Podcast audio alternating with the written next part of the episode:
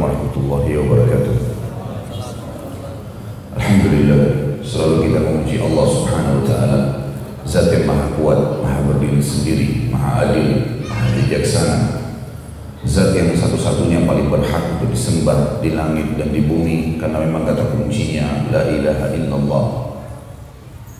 Zat yang maha mulia ini telah menggantungkan segala nikmat yang kita butuhkan dari makanan, minuman, pakaian, dan apa saja untuk roda kehidupan kita di muka bumi ini dengan memuji namanya Alhamdulillah. Maka sangat wajar kalau kita sering mengulangi kalimat ini. Juga kita berikan salam hormat kita kepada manusia terbaik, manusia yang telah disempurnakan jalur nasabnya oleh Sang Pencipta Allah, juga disempurnakan fisik dan akhlaknya, ilmunya, dan juga telah ditutup risalah kenabian dan kerasulan dengan diutusnya dan dinobatkan menjadi pimpinan anak Adam pada hari kiamat juga dijadikan sebagai orang yang pertama mengetuk pintu surga dan masuk ke dalamnya Allah sang pencipta bersama malaikatnya telah mengucapkan salam hormat kepada manusia terbaik ini maka sangat wajar sebagai pengikut yang setia kalau kita selalu membacakan salawat dan taslim kepada Nabi besar Muhammad sallallahu alaihi wasallam. Teman-teman sekalian tentu saja saya pribadi berterima kasih kepada panitia dan teman-teman yang sudah meluangkan waktu untuk mengundang saya dan hadir dalam taklim kita ini. Semoga niat kita ikhlas karena Allah Subhanahu wa taala. Dan kita sudah tahu-tahu sama-sama tahu kalau ilmu itu memang harus selalu dikejar, ilmu itu harus selalu didatangi dan memang ilmu satu-satunya cara dan tangga untuk mendatangkan keimanan. Dan kalau keimanan ini sudah ada, maka segala sesuatunya berubah. Orang buruk menjadi baik, orang bodoh menjadi pintar, orang penakut, pengecut menjadi pemberani, orang yang pelit jadi dermawan. Segala sesuatu bisa berubah menjadi lebih baik dari sebelumnya. Oleh karena itu menghadiri majelis ilmu dan juga mencarinya adalah perintah dalam agama kita. Teman-teman sekalian, bahasan kita pada pagi ini semoga Allah berkahi. Inilah generasi emas Islam. Kita perlu garis bawahi dulu dalam pembukaan ceramah kita beberapa hal. Yang pertama saudaraku, Islam ini bukan agama baru.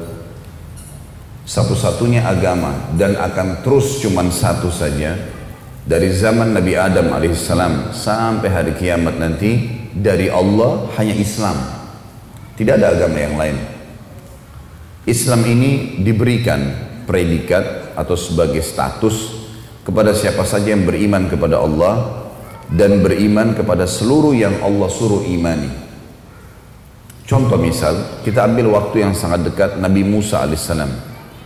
Nabi Musa alaihissalam di zaman beliau lagi berdakwah, siapa pun yang beriman pada risalah beliau dan beriman kepada Allah, tentunya beriman kepada Allah dan risalah beliau dan beriman kepada seluruh yang disuruh imani, termasuk nabi-nabi sebelum dan sesudah Sesebelum yang sudah meninggal dan sesudah yang akan datang. Isa, Ayub, Yunus, kemudian juga masuk di antaranya adalah Nabi Muhammad SAW, maka dikatakan orang itu muslim. Dan kalau dia meninggal dunia, maka akan masuk surga. Begitu pula pada saat Nabi Isa Nabi Isa alaihissalam datang. Semua yang beriman pada Allah di zaman itu beriman pada risalah Nabi Isa alaihissalam.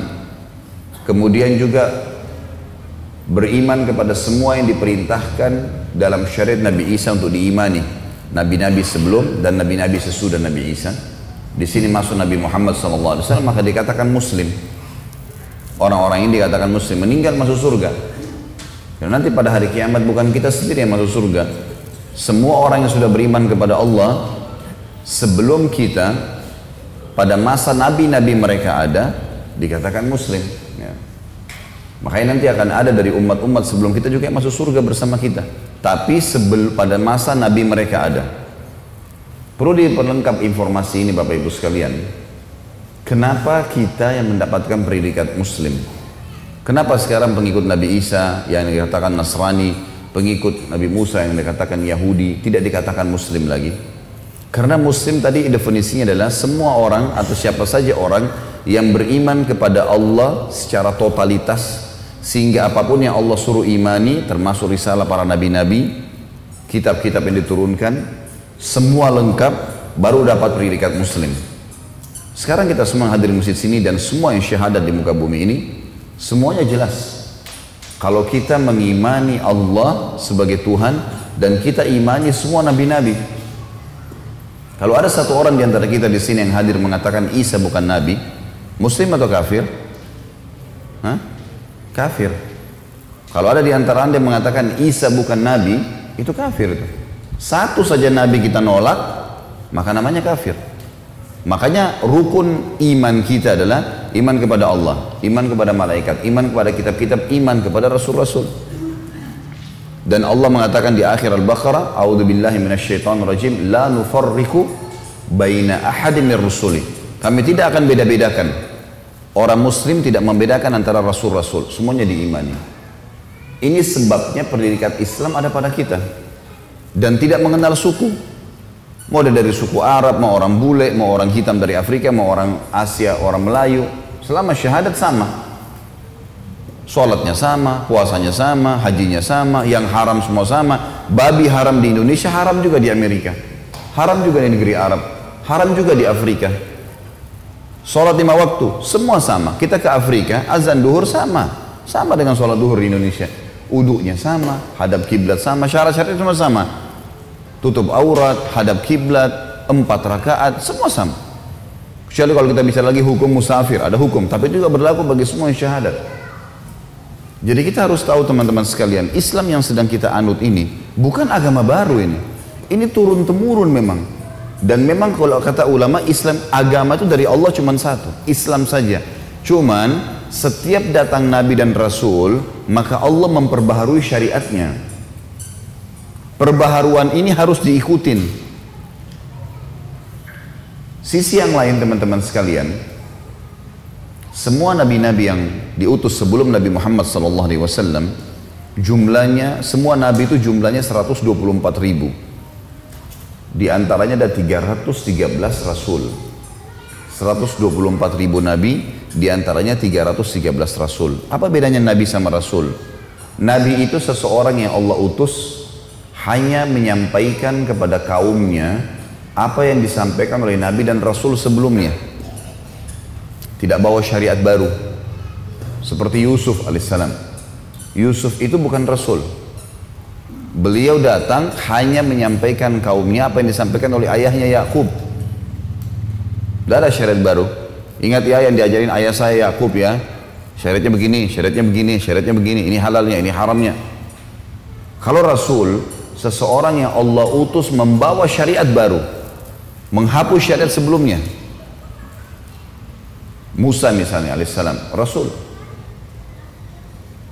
Isa Rasul Muhammad Rasul alaihissalam cuma bedanya Nabi-Nabi dan Rasul sebelum Nabi Muhammad SAW itu diutus khusus untuk kaumnya saja Beda dengan Nabi Muhammad SAW karena diutus untuk seluruh alam semesta. Jadi sebelum Nabi Muhammad SAW teman-teman sekalian, para nabi dan rasul bisa hidup sezaman tapi beda lokasi. Dan setiap kaum di lokasi tertentu yang sudah ada nabinya, udah cukup imani itu saja. Maksudnya jalankan syariat itu. Contoh misal, Nabi Musa alaihissalam itu sezaman dengan Nabi Shu'aib. Shu'aib mertuanya beliau, di negeri Madian. Lokasi dakwahnya Nabi Shu'aib Madian. Lokasi dakwahnya Nabi Musa Afrika, Mesir. Gitu kan. Masing-masing di lokasi dakwahnya. Nabi Musa sezaman juga di zaman yang sama ada Nabi Khidir di wilayah Asianya Turki. Orang-orang di wilayah Turki ini cukup imani Nabi Khidir. Maksudnya menjalankan syariat Nabi Khidir. Yang di Afrika syariat Nabi Musa, yang di Madian syariat Nabi Shu'aib, tapi harus yakin, oh di sana ada Musa, oh di sana ada Shu'aib, oh di sana ada Khidir, nggak boleh dipungkirin. Harus diakui semua. Nabi Isa sezaman dengan sepupunya sendiri, Nabi Yahya. Ada pamannya, Nabi Zakaria. Sezaman semua ini, gitu kan. Nabi Ayub, Nabi Yunus, Nabi Zalkifl, Nabi-nabi ini banyak yang sezaman. Tapi lokasi dakwanya berbeda-beda. Karena memang sebelum Nabi Muhammad SAW itu semua di lokasi masing-masing. Tapi tidak perlu misalnya orang Bali datang ke Jakarta. Udah di sana ada Nabi, sini ada Nabi. Ini contoh saja. Jadi lokasi dakwanya masing-masing. Tapi harus yakin, oh Nabi yang di sana benar. Karena Nabi kita nyampein gitu. Jelas sampai sini ya. Nah, Nabi Muhammad SAW satu-satunya Nabi yang diutus untuk seluruh alam semesta. Udah nggak ada lagi Nabi yang sezaman dengan beliau. Makanya beliau mengatakan dalam sebuah hadis, sesungguhnya Nabi-Nabi dan Rasul sebelumku diutus khusus untuk kaumnya. Maka mereka bisa sezaman. Dan aku diutus untuk seluruh alam semesta. Perlu kita garis bawahi teman-teman sekalian, makna daripada kalimat ini, apa yang saya jelaskan tadi, Berarti orang-orang Nasrani tidak punya kewajiban bahkan tidak benar kalau mereka datang mendakwakan Nasrani ke Indonesia. Kenapa? Karena Nabi Isa khusus untuk Bani Israel. Nabi Isa itu khusus untuk Bani Israel. Bani Israel nama keturunan ya. Bani artinya keturunan. Israel itu nama lainnya Nabi Yakub. Nabi Ibrahim punya dua orang istri, Sarah dan Hajar. Dari Sarah ada anaknya Ishak.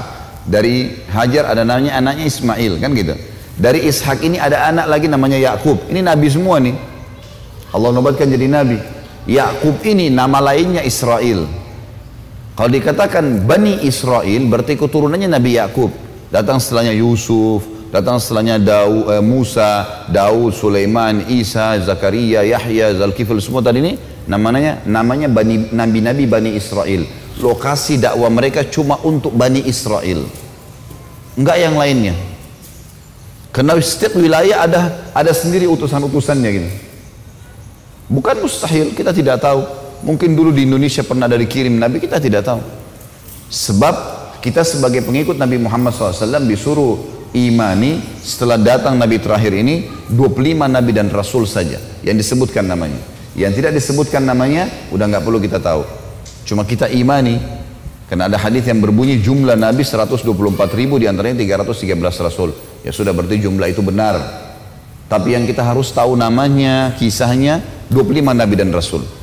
Dari Adam, Idris, eh, Nuh, Saleh, Shu'aib, Hud dan seterusnya sampai Nabi Muhammad SAW ini yang kita wajib tahu. Sampai sini jelas ya. Jadi agama itu cuma satu Bapak Ibu sekalian. Islam tidak pernah berubah dari pertama sampai hari kiamat. Makanya makna firman Allah, Inna dina indallahil Islam. Agama di sisi Allah hanya Islam. Memang cuma satu Islam itu. Salah satu profesor Yahudi di Israel sekarang, dia ungkapkan dengan fair akhirnya. Dia mengatakan, kalau Islam itu agama yang paling benar. Karena memang tidak ada agama lain. Sama semua itu. Karena mereka juga tahu Musa mewasiatkan nanti ada datang saya loh namanya Isa. Isa mewasiatkan akan datang saya namanya Muhammad. Memang saling mewasiatkan Nabi-Nabi. Dan kalau mereka betul-betul kembali ke literatur yang benar, maka mereka pasti akan masuk Islam. Tidak ada orang Nasrani yang benar-benar mempelajari Injil, benar-benar mencari kebenaran kecuali dapat hidayah itu. Pasti masuk Islam. Karena memang mereka tahu ini lanjutannya memang. Tidak bisa dipisahin satu sama yang lain. Cukup saja konsep kalau teman-teman ahli kitab Yahudi Nasrani ini faham kalau kita umat Islam ini mengakui nabi mereka ya kan? mengakui kitab yang pernah turun pada mereka kita harus yakin rukun iman kita pernah ada Taurat pernah ada Injil pernah ada Zabur gitu kan harus ini rukun iman kalau kita batalkan ini batal keimanan kita nih harus kita yakini tapi nggak lagi dibaca nggak lagi diterapkan hukumnya karena setiap turun kitab baru menghapus kitab sebelumnya. Datangnya Injil menghapus Taurat. Kenapa orang-orang Nasrani sekarang teman-teman sekali mengkafirkan orang-orang Yahudi?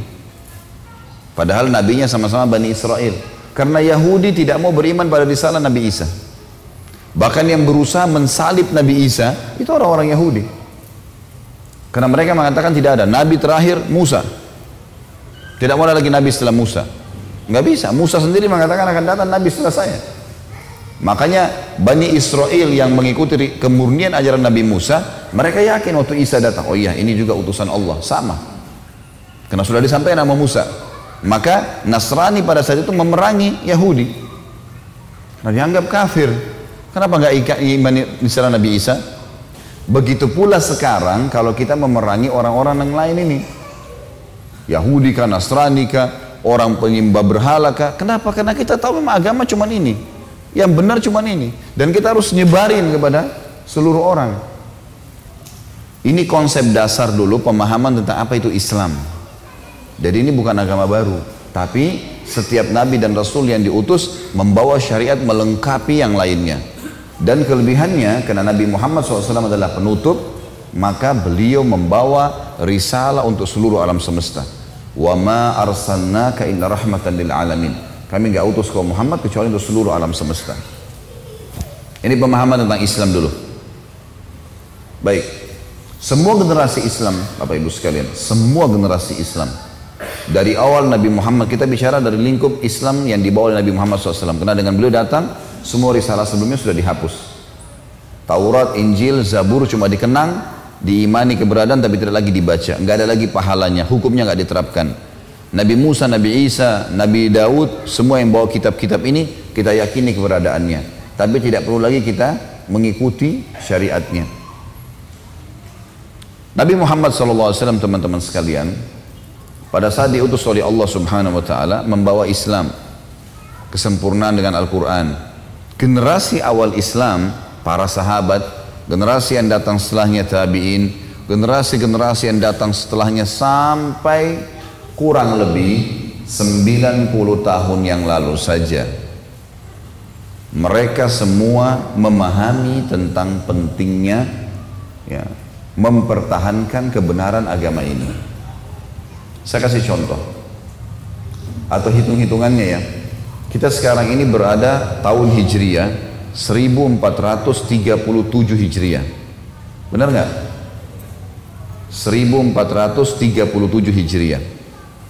Kita Bapak Ibu sekalian, saya dan Anda dan seluruh umat yang syahadat dari Bani Adam, dari anak Adam, mau orang bule di Amerika sana, mau orang hitam dari Afrika, mau orang Arab Asia Arab atau orang Melayu di Asia Tenggara Semuanya teman-teman sekalian ini kalau kita faham dan tahu bahwa Islam adalah agama benar akan kita lihat rentetan sejarahnya. Nabi Muhammad SAW untuk pertama hijrah ke Madinah dihitung tahun pertama hijriah. Tahun pertama hijriah, itu kan? Karena hijrah Nabi ke Madinah. Waktu itu teman-teman sekalian kota Madinah masih sangat sederhana. Bangunannya tanah liat. Yang ada cuma kebun-kebun kurma tidak ada sistem ekonomi yang rapi, nggak ada peradaban, tidak ada militer yang kuat, biasa. Dan waktu itu, kalau kita ibaratkan laptop saya ini kota Madinah misalnya, maka dunia ini misalnya masjid ini, dua sisi dunia ini dikuasai, sisi baratnya Madinah, tepatnya di Asia, Irak, Iran, Afghanistan, Rusia, ini semua dikuasai oleh oleh kerajaan besar namanya Persia. Ini penyembah api. Penyembah api.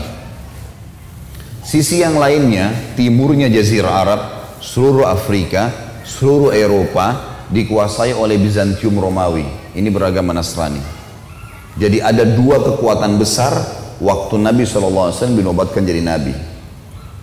Kita hitung saja 10 tahun terakhir Nabi SAW hijrah di Madinah. Ini rintetan historinya ya. Kita masuk ke Madinah. Nah di Madinah mulai tahun 1 Hijriah. Satu hijriah teman-teman, waktu itu Nabi SAW tahu ada negara besar dua ini. Tapi apakah Nabi pernah meminta tolong kepada Persia dan Romawi untuk ngirim satu orang ahli perangnya datang dong ajarin kita di sini? Atau mengutus sahabat ke sana belajar militer sama mereka? Apakah pernah Nabi SAW teman-teman sekalian mengambil sistem ekonomi yang ada di Persia atau di Romawi yang sudah berkembang kerajaan besar mereka. Sudah punya sistem ekonomi. Nggak pernah. Apakah Nabi SAW jadi militer nggak pernah ekonomi nggak pernah. Apakah Nabi SAW pernah mengambil peradaban mereka? Romawi dulu terkenal dengan bangunan-bangunannya. Persia terkenal dengan bangunan-bangunan. Peradaban mereka luar biasa. Tapi Nabi SAW tidak pernah ngambil itu semua.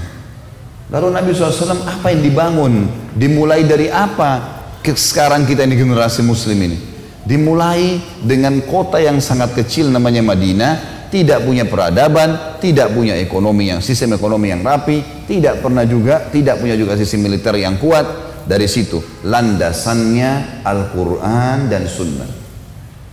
Nggak butuh yang lain. 11 tahun, 10 tahun Nabi SAW di Madinah.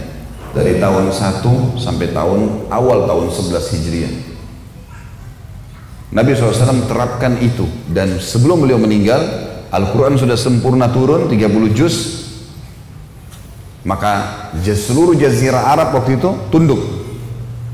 Setelah Nabi SAW bebasin kota Mekah kurang lebih di tahun 8 Hijriah maka seluruh jazirah Arab suku-suku Arab datang mengucapkan syahadat di Madinah.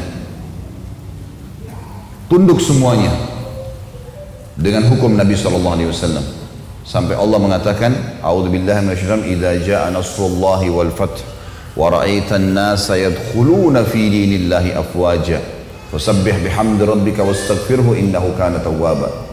Hai Muhammad, kemenangan Allah sudah datang, pembebasan kota Mekah. Dan pasti kau akan lihat manusia setelah itu berbondong-bondong masuk ke agama Allah. Tugasmu hanya nyampaikan. Selebihnya bukan urusan kamu maka bertasbihlah kau pada saat itu kepada Tuhanmu dan bertaubatlah kalau punya salah-salah gitu. sesungguhnya dia maha menerima taubat hambanya pada saat itu teman-teman sekalian setelah Nabi SAW meninggal masuklah masa khulafaur rasyidin Abu Bakar, Umar, Uthman dan Ali radhiyallahu anhu ajma'in. Abu Bakar ini berkuasa teman-teman dari tahun 11 sampai tahun 13 Hijriah. Dua tahun saja. Tapi waktu itu wilayah Bahrain sudah masuk wilayah Islam dan pasukan dipimpin oleh Khalid bin Walid diutus oleh Abu Bakar menuju ke negeri Syam, utara Jazirah Arab. Utara Jazirah Arab. Jadi masuk Palestina, Jordania, Lebanon dan Syria. Empat ini dulu adalah basis kekuatan, tembok kekuatan Bizantium Romawi. Maka diutuslah Khalid bin Walid baru mau menyerang meninggal Abu Bakar di tahun 13 Hijriah. Masuklah pimpinan Umar bin Khattab tahun 13 sampai 23. Ini masa keemasan yang luar biasa. 10 tahun Umar bin Khattab berkuasa.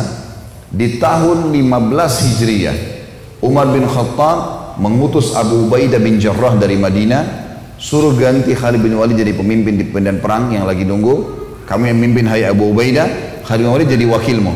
Tembus tuh negeri Syam. Masuklah Abu Ubaidah radhiyallahu anhu dan menembus berhasil. Di sini terjadi perang yang sangat terkenal namanya Yarmuk.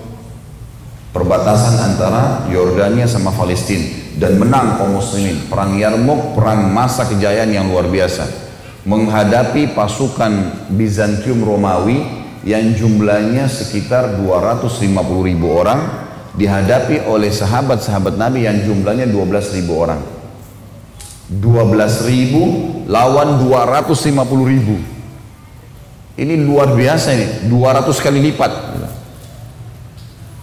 Maka teman-teman sekalian menang di tahun 15 Hijriah Palestina takluk pada saat itu.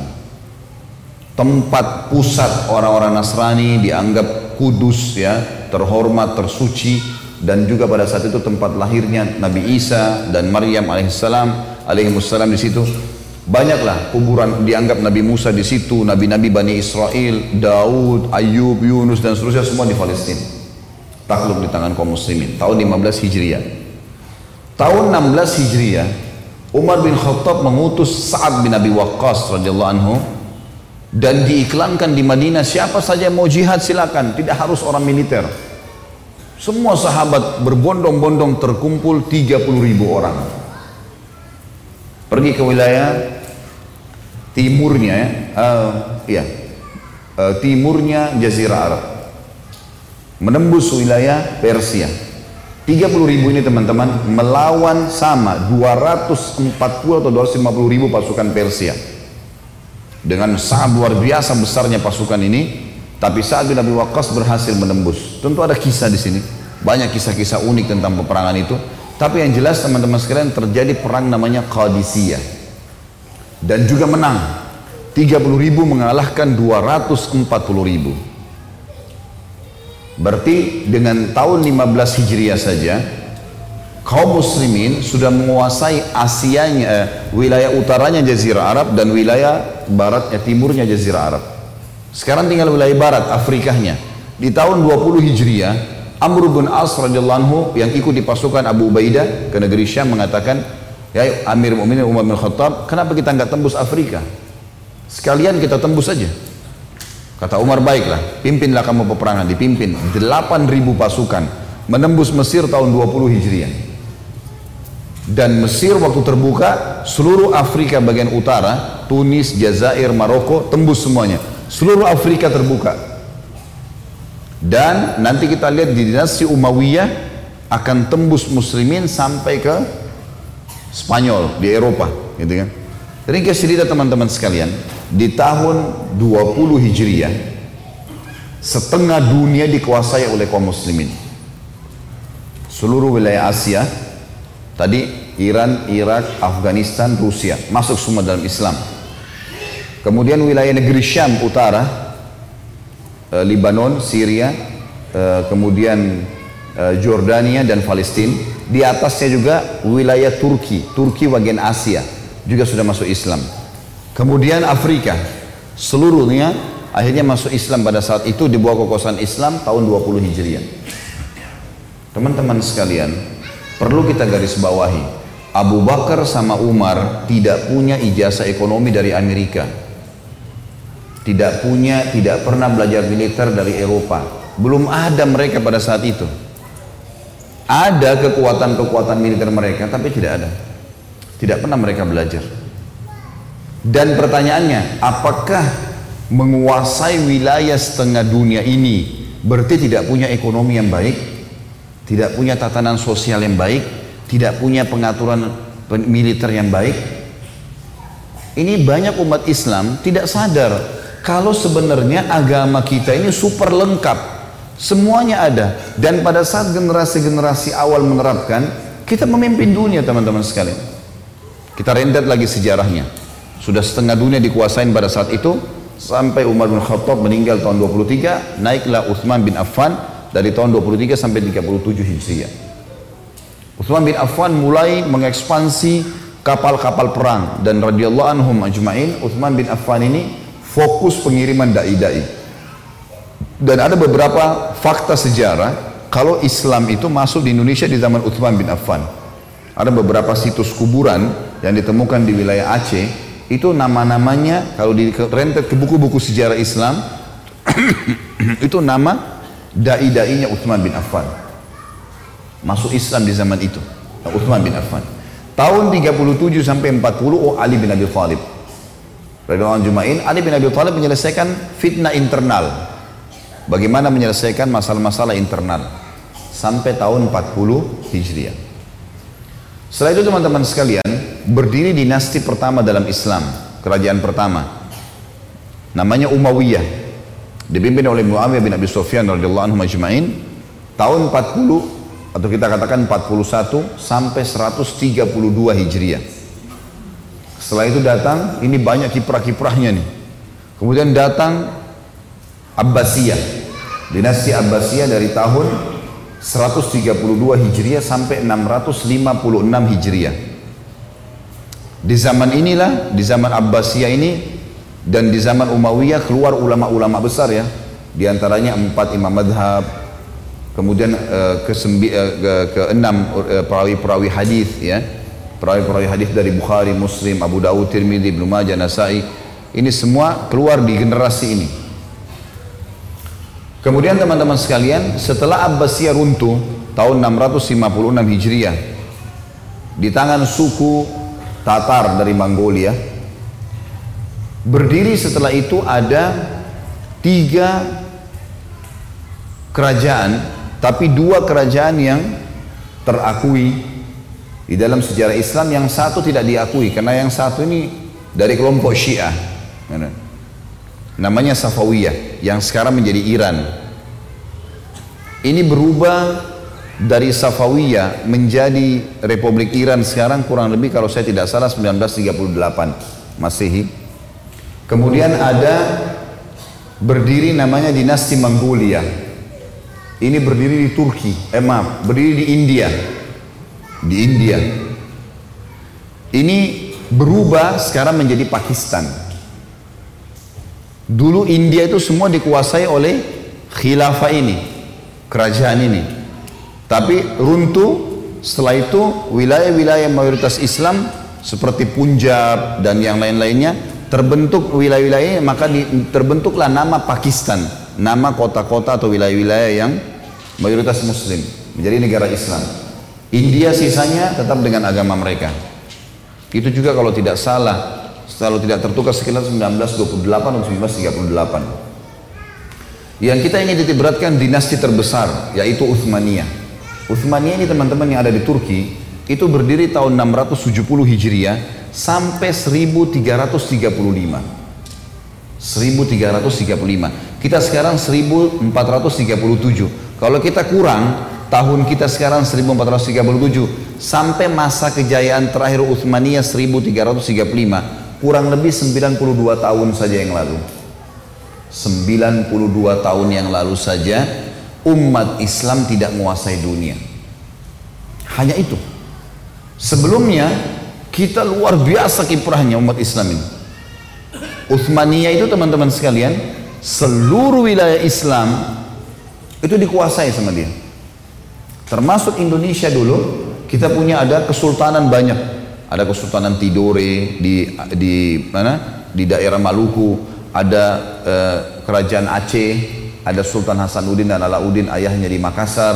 Ada eh, Sultan Banten ya kerajaan Banten. Semua ini mereka rujuk kepada Uthmaniyah mereka semuanya ya kembali ke sana.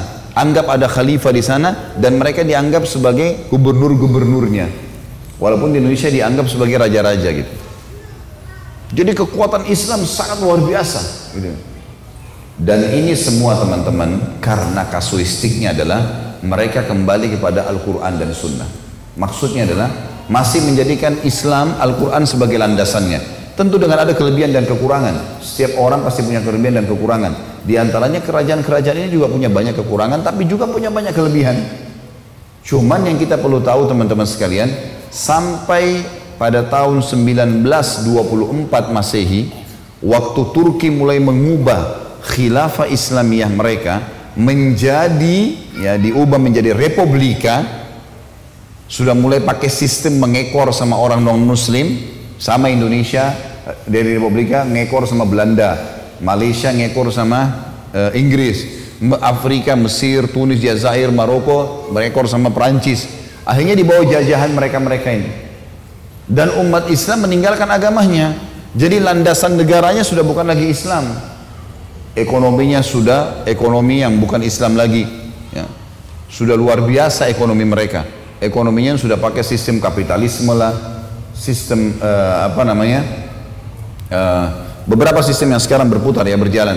Kemudian kita lihat juga uh, sistem kenegaraan sudah bukan lagi hukum pemerintahan Islam, tidak ada lagi kisos ya semuanya hukum-hukum cuma di penjara, orang boleh sogok keluar dan dan seterusnya, hukum-hukum manusia.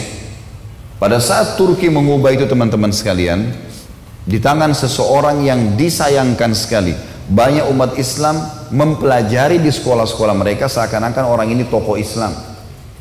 Padahal orang ini pengaco ini, gitu kan. Kamal Ataturk. Kamal Ataturk ini dia yang mengubah, menghapus khilafah menjadi republika. Dan semenjak itu dihapus, maka yang terjadi adalah Turki menjadi negara terpuruk di dunia nomor 100 sekian. Terburuk. Dulunya memimpin dunia. Sampai teman-teman sekalian, orang-orang masih ada manuskrip para pendeta dan pastor di Eropa, mereka mengatakan di mimbar-mimbar mereka, kami takut dengan perkembangan generasi muda kami Orang-orang Eropa, anak-anak muda kayak anda-anda, anak-anak muda misalnya, yang sekarang banyak berkiblat dengan orang-orang non-muslim, dulu ini baru 90 tahun yang lalu saja para pastor dan pendeta mereka mengatakan kami khawatir dengan generasi muda kami karena semuanya mereka mengikuti cara hidupnya umat Islam. Makannya, pakaiannya, cara ngomongnya, bahkan orang-orang non-muslim pada saat itu kalau mau melamar wanita, laki-lakinya bisa bahasa Arab, itu dianggap paling maju teknologinya bagus maksudnya orang yang berpendidikan di Eropa begitu dulu Saya punya gambarnya, sampai sekarang ada di WhatsApp saya, manuskrip. Dulu teman-teman sekalian, raja-raja Eropa, yang kebetulan ada ini Raja Austria, masih hitam putih. Ini sudah masuk tahun 1900-an sekian. Gitu kan? Waktu Turki masih dalam zaman khilafah, ratu-ratu Eropa non-muslim semuanya pakai cadar. Semuanya pakai cadar.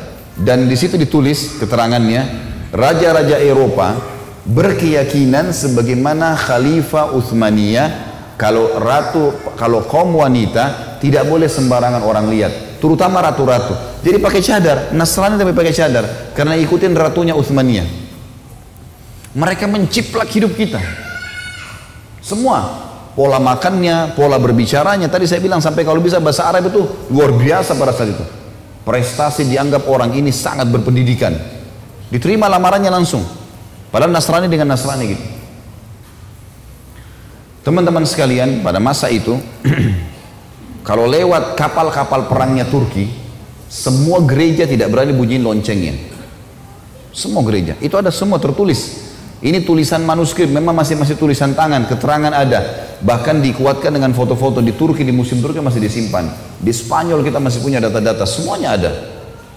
Dan ini termasuk saya angkat pada saat saya tulis tesis S2 saya tentang masalah itu, bagaimana banyaknya situs-situs, bukti-bukti, fakta-fakta yang harus generasi muda Islam tahu, bahwasanya kita ini pemimpin dunia. Jangan terus dinabobokkan dengan keadaan. Kita sekarang balik, kita yang mencontohi mereka. Mungkin sini teman-teman di Bali tahu. Lihat kalau generasi muda kita ikutin non muslim, mabuk setiap malam, berzina sana sini, foya-foya, Itulah kehidupan mereka. Kehidupan kita memang tidak. Azan ke masjid. Emang. Emang begitu. Haram-haram, halal-halal. Karena yang kita sedang bawa agama benar, kita harus luruskan, sebarkan ke mereka. Jangan dibalik nih. Kapan kita balik kita terpuruk, pasti begitu. Ini fakta. Kita nggak bisa bohongin. Ini rentetan histori sejarah teman-teman sekalian. Kalau yang kadang sedang kita anut ini bukan main-main ini. Ini agama Islam, agama yang paling benar. Ini nggak ada keraguan di dalamnya.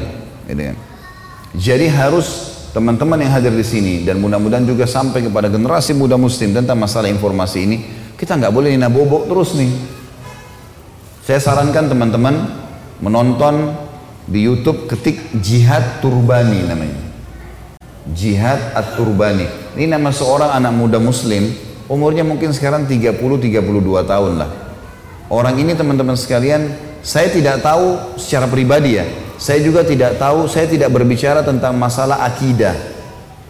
Sebab yang saya tahu adalah dia sekarang menulis sebuah buku judulnya 100 tokoh Islam yang mengubah peradaban dunia.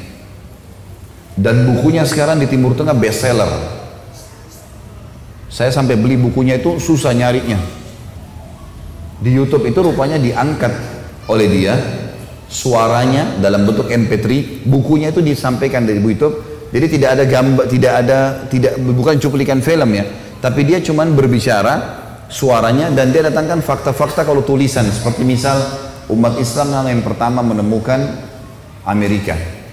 Ini loh faktanya. Waktu Columbus yang dianggap oleh sejarah dunia menemukan Amerika menyatakan dalam tulisan dia di buku ini kalau dia sendiri bilang pertama injakan kakinya di Amerika, dia temukan ada masjid. Dia akui ada masjid dan banyak muslim-muslim Afrika yang datang ke Amerika dan sudah menikah dengan orang-orang asli Indian dan banyak yang masuk Islam. Tapi waktu masuk Columbus dia gunakan kekuatan militer akhirnya umat-umat Islam di sana diperbudak terutama dari Afrika. Muncullah perbudakan Islam, perbudakan orang-orang kulit hitam. Padahal tadinya orang muslim tuh dan dipaksa harus murtad dari agama Islam. Ada fakta sejarahnya ada. Si jihad turban ini ngangkat. Ini lo lihat nih, ini buktinya, ini buktinya, ini buktinya. Dan dia mengungkap banyak hal, banyak tokoh-tokoh Islam, banyak fakta-fakta sejarah Islam yang generasi muda perlu tahu. Sampai Masya Allah saya melihat, kalau saya melihat sementara cuplikannya, sekali lagi saya tidak tahu tentang masalah bagaimana e, sasaran akidahnya orang ini. Tapi kalau saya lihat memang dia adalah seorang sejarawan saja.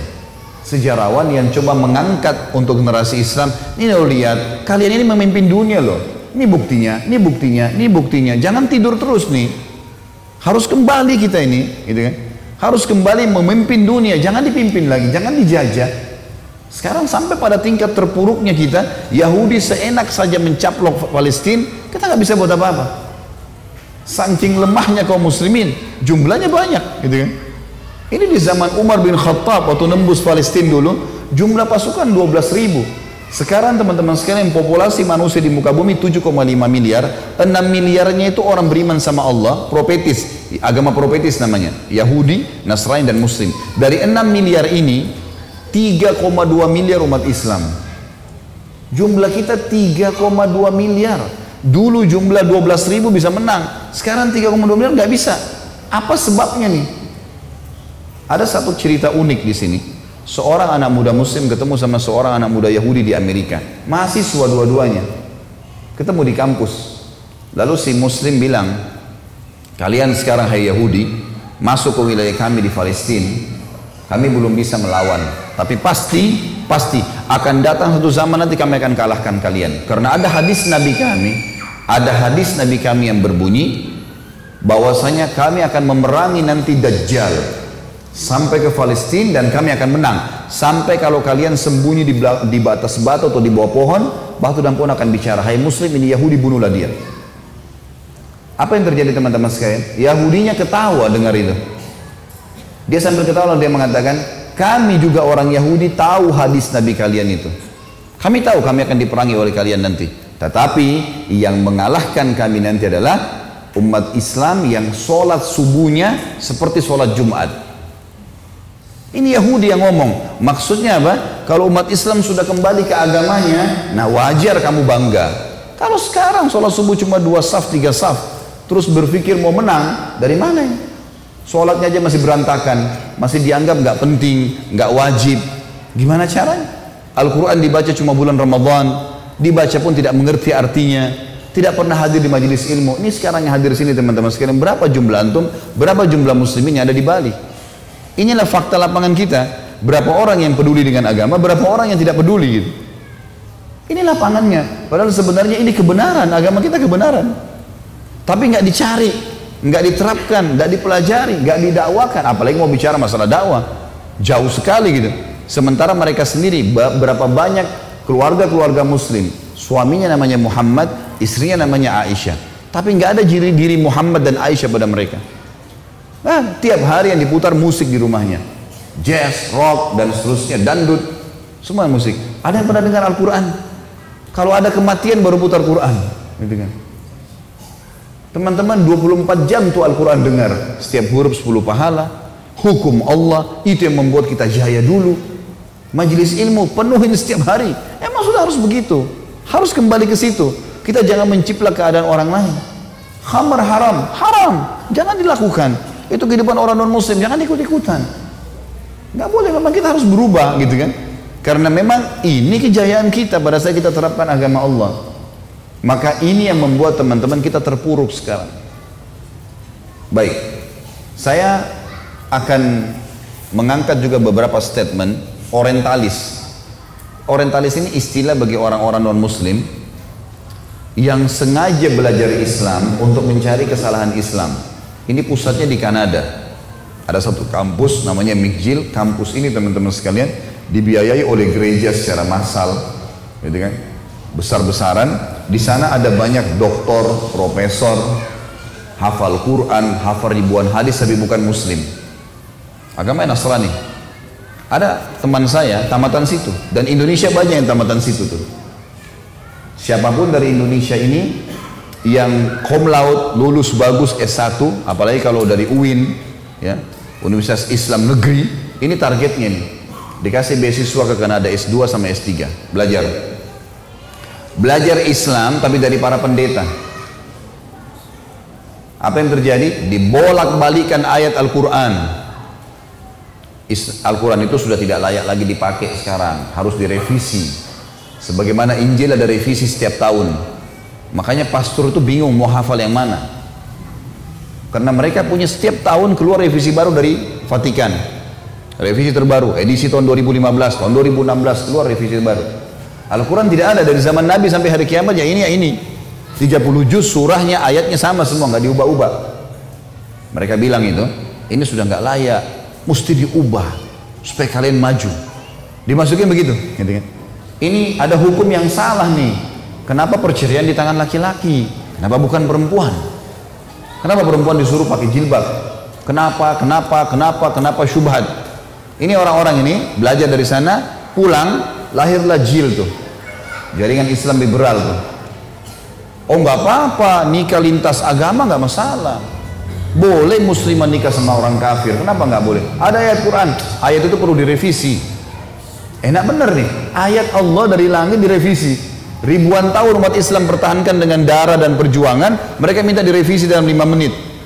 Ini orang nggak masuk akal semuanya, gitu kan? Semua agama benar, bisa masuk surga semuanya. Enak benar. Saya pernah berdialog dengan satu orang, doktor dari UIN, gitu kan? Habis khutbah Jumat, dia khutbah Jumat bahas tentang Al-Baqarah 120. A'udzu billahi minasyaitonir yahud walan nasara hatta millatahum. Kalian uh, Allah mengatakan tidak akan pernah Yahudi Nasrani ya ridho sampai kalian mengikuti agama mereka. Agama kamu hai Muhammad dan pengikutmu akan terus dikejar oleh Yahudi Nasrani sampai kalian mengikuti agama mereka. Dicari seribu satu jala supaya kalian meninggalkan agama kalian. Pertama dia jelaskan Yahudi itu siapa, Nasrani itu siapa, masih oke lah. Tapi di tengah-tengah khutbahnya dia bilang, tapi kita tidak boleh mengaku masuk surga sendiri. Karena siapa saja berbuat baik bisa masuk surga. Wah ini luar biasa kalimat ini nih. Dia turun dari mimbar habis khutbah Jumat saya datangin. Assalamualaikum warahmatullahi wabarakatuh. Saya salaman. Saya bilang, akhi, saudaraku, tadi antum, anda ini membahasakan di atas mimbar, gitu kan? Kalau semua agama itu sama, semua orang bisa masuk surga, agama apa saja. Maka dia pertama, orang-orang jin ini yang paling pertama dijual sama dia adalah titel, gitu kan. Anda ini siapa? Titelnya apa? Pertanyaan begitu sama saya. Saya bilang saya Khalid Basar, maka usah tanya titel, saya nggak jauh dari Anda kok. Nah, waktu itu saya lagi disertasi S3 gitu kan. Saya bilang bukan masalah jual titel di sini. Saya mau tanya pendapat Anda pribadi. Anda seorang dokter dalam Islam kan? Ngajar di UIN, itu tuh di Makassar masih IAIN ngajar di IAIN ya iya baik anda pasti tahu lah tidak usah datangkan untuk saya rujukan saya tidak butuh referensi nggak usah sebutin dari kitab ini dari buku nggak usah anda pribadi sudah doktor dalam Islam pasti tahu bahasa Arab kalau enggak maka makin sulit untuk dikatakan doktor gitu kan pasti ngerti bahasa Arab Bagaimana pendapat anda pribadi? Tidak usah datangkan buku apa pun, tidak usah buku tafsir, tidak usah pendapat ulama anda pribadi. Firman Allah dalam surah Bayyinah. Anak-anak TPA Muslim hafal tuh. A'udzu billahi minasyaitonir. Innal ladzina kafaru min ahlil kitab wal musyrikina. Ah, lanjutannya apa? Enggak ada yang hafal. Wajar kita kalah. Hmm. Innal kafaru min ahli kitab wal musyrikina fi nari jahannam khalidina fiha. Kata Allah, sesungguhnya telah kafir ahli kitab, Yahudi dan Nasrani. Enggak boleh ragu dengan itu. Allah mengatakan, dan orang-orang musyrik, penyembah-penyembah berhala, dan mereka akan kekal dalam api neraka kalau mereka meninggal dengan keyakinan itu. Allah yang bilang, Allah bilang mereka kafir, anda bilang bukan. Coba berikan pendapat, dia nggak bisa ngomong. Terus saya bilang lagi, bagaimana pendapat anda pribadi dengan hadis Nabi Muhammad SAW, riwayat Imam Muslim, hadis sahih kata Nabi, tidak ada seorang pun dari Yahudi, Nasrani, Majusi, Majusi ini penyembah api, penyembah berhala, yang mendengarkan saya diutus menjadi nabi, lalu tidak beriman pada risalah yang saya bawa, kemudian meninggal dalam keyakinan itu, kecuali masuk neraka. Bagaimana pendapat anda dengan ini? Tidak bisa ngomong dia, dia cuma bilang, lalu bagaimana perasaan mereka kalau kita ucapkan itu? Saya ketuk lantai masjid, saya bilang ini bukan masalah perasaan saudaraku, ini masalah keyakinan. Anda menyebarkan keyakinan yang salah. Kalau semua agama sama, saya sama anda pindah Nasrani aja enak nyanyi-nyanyi seminggu sekali masuk surga. Hah? Ngapain jadi muslim banyak haramnya? Enak nyanyi seminggu sekali. Buat dosa 50 tahun datang ngaku depan pasturnya, disiramin air masuk surga. Enak benar itu. Ngapain jadi muslim? Susah. Akhirnya ada satu barbel masjid sempat membawa dia dibawa ke, ke ruangan masjid yang lain. Tapi subhanallah bayangkan orang-orang seperti ini di tengah-tengah umat Islam. Marah mengendorkan kita dari agama.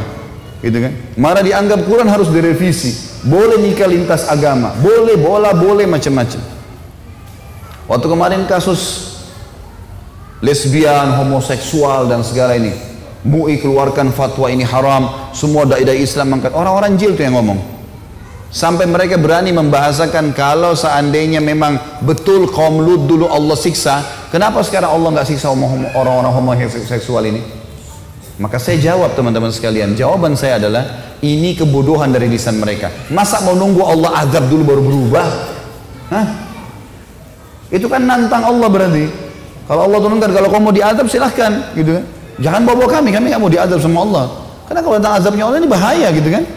Dan kaum Lut itu satu negeri semua homoseksual. Emang udah parah sekali. Justru bukti cintanya Allah sama manusia masih dikasih kesempatan taubat dulu. Ini kok malah nantang. Buktinya kenapa Allah nggak hukum? Kan itu. Ini bahaya sekali ini. Nah ini generasi-generasi yang lahir dari kampus-kampus yang sengaja dibentuk oleh mereka untuk itu.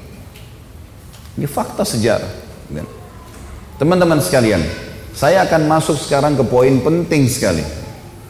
Agama kita ini punya tiga pondasi dasar. Yang pertama, pondasi dasarnya adalah tauhid. Apa itu tauhid, teman-teman? Meyakini tentang kalimat la ilaha illallah, la ma'budu bihaqqin illallah. Ini asas pertama. Tidak ada Tuhan. Tuhan itu pencipta, pemilik, pengurus, pengawas, pemusnah di langit dan di bumi kecuali Allah. Tidak ada lagi. Coba datangkan semua yang disembah selain Allah. Patungkah?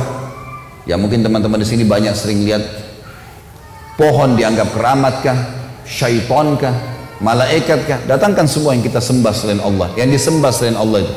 Apa andil mereka di pergantian siang malam? Apa andil mereka di air ini, setetes air? Ada yang mereka bisa buat air. Apa andil mereka? Di buah pisang di tangke-tangkenya, tertata rapi begitu dengan warnanya, dengan aroma rasanya, dengan cita rasanya. Apa andil mereka di satu buah ya pisang? Apa andil mereka di satu butir anggur? Buah kulitnya, buahnya, bijinya dan seterusnya. Makanya Allah selalu tantang.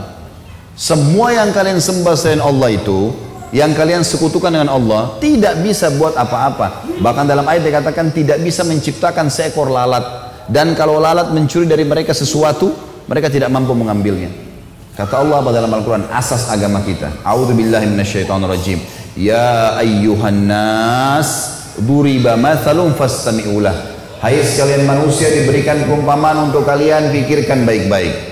Innal tad'una min dunillah. Semua yang kalian sembah dan seru selain Allah apa saja? Batu, pohon, patung, syaitan, malaikat apa saja gitu kan lain walau ijtama'ulah mereka semua tidak mampu menciptakan seekor lalat walaupun mereka bersatu semua. Wa in minhum syai'an la dan kalau lalat mencuri sesuatu dari mereka mereka tidak mampu mengambilnya kembali da'ufat wal matlub sungguh lemah yang disembah dan yang menyembah. Sekarang kalau kita punya segelas susu teman-teman lalat datang nyuri setetes terbang. Masih bisa kita ambil kembali? Lihat lemahnya manusia. Allah berikan contoh. Gitu kan tidak pernah ada yang mengklaim dirinya menciptakan langit dan bumi kecuali Allah. Asas agama kita tauhid. Dan semua nabi-nabi dakwanya ini Surah Al-Anbiya, surah Al-Qasas menceritakan kepada kita, semua nabi-nabi mengatakan pada kaumnya, "Ubudullaha ma lakum min ilahin ghairu." Sembah Allah, tunduk sama Allah, tidak ada Tuhan selain Allah itu. Itu asas semua nabi. Dan memang di muka bumi ini teman-teman sekalian, persaingan antara orang beriman sama Allah atau tidak beriman sama Allah. Enggak ada yang lain. Tadi saya bilang populasi manusia 7,5 miliar, ada 6 miliarnya dari manusia ini Yahudi, Nasrani dan Islam. Ini mereka semua yakin ada Tuhan namanya Allah. Cuma berbeda di masalah mengikuti Rasulnya. Memang mereka kafir Yahudi dan Nasrani. Tapi masalahnya adalah mereka beriman ada Allah. Cuma satu setengah miliar yang tidak beriman sama Allah. Berarti memang di muka bumi ini orang memang akui, mayoritas mereka mengakui Allah itu ada. Dan belum pernah ada yang mengklaim masalah itu. Ini teman-teman tentunya kalau yang sempat ikut ceramah saya yang lalu di Bali juga, saya sempat sampaikan judulnya Kenalilah Tuhanmu kau akan bahagia. Kalau tidak sempat ikutin, bisa ikuti di YouTube insya Allah. tinggal ketik nama saya Khalid Basarama kemudian masuk dikenali Tuhan kau akan bahagia. Ini saya jelaskan panjang lebar di mana Allah, kenapa Allah tidak kelihatan, bagaimana berhubungan sama Allah ini panjang lebar penjelasannya. Yang jelas asas agama kita itu dulu, tauhid. Di mana kita harus perjuangkan ini, tidak pula yang disembah selain Allah. Ini asas. Teman-teman sekalian, Allah Subhanahu wa taala yang kita sembah ini menyebutkan di dalam Al-Qur'an kalau dia pencipta segala sesuatunya. Penciptanya dari tidak ada menjadi ada ya.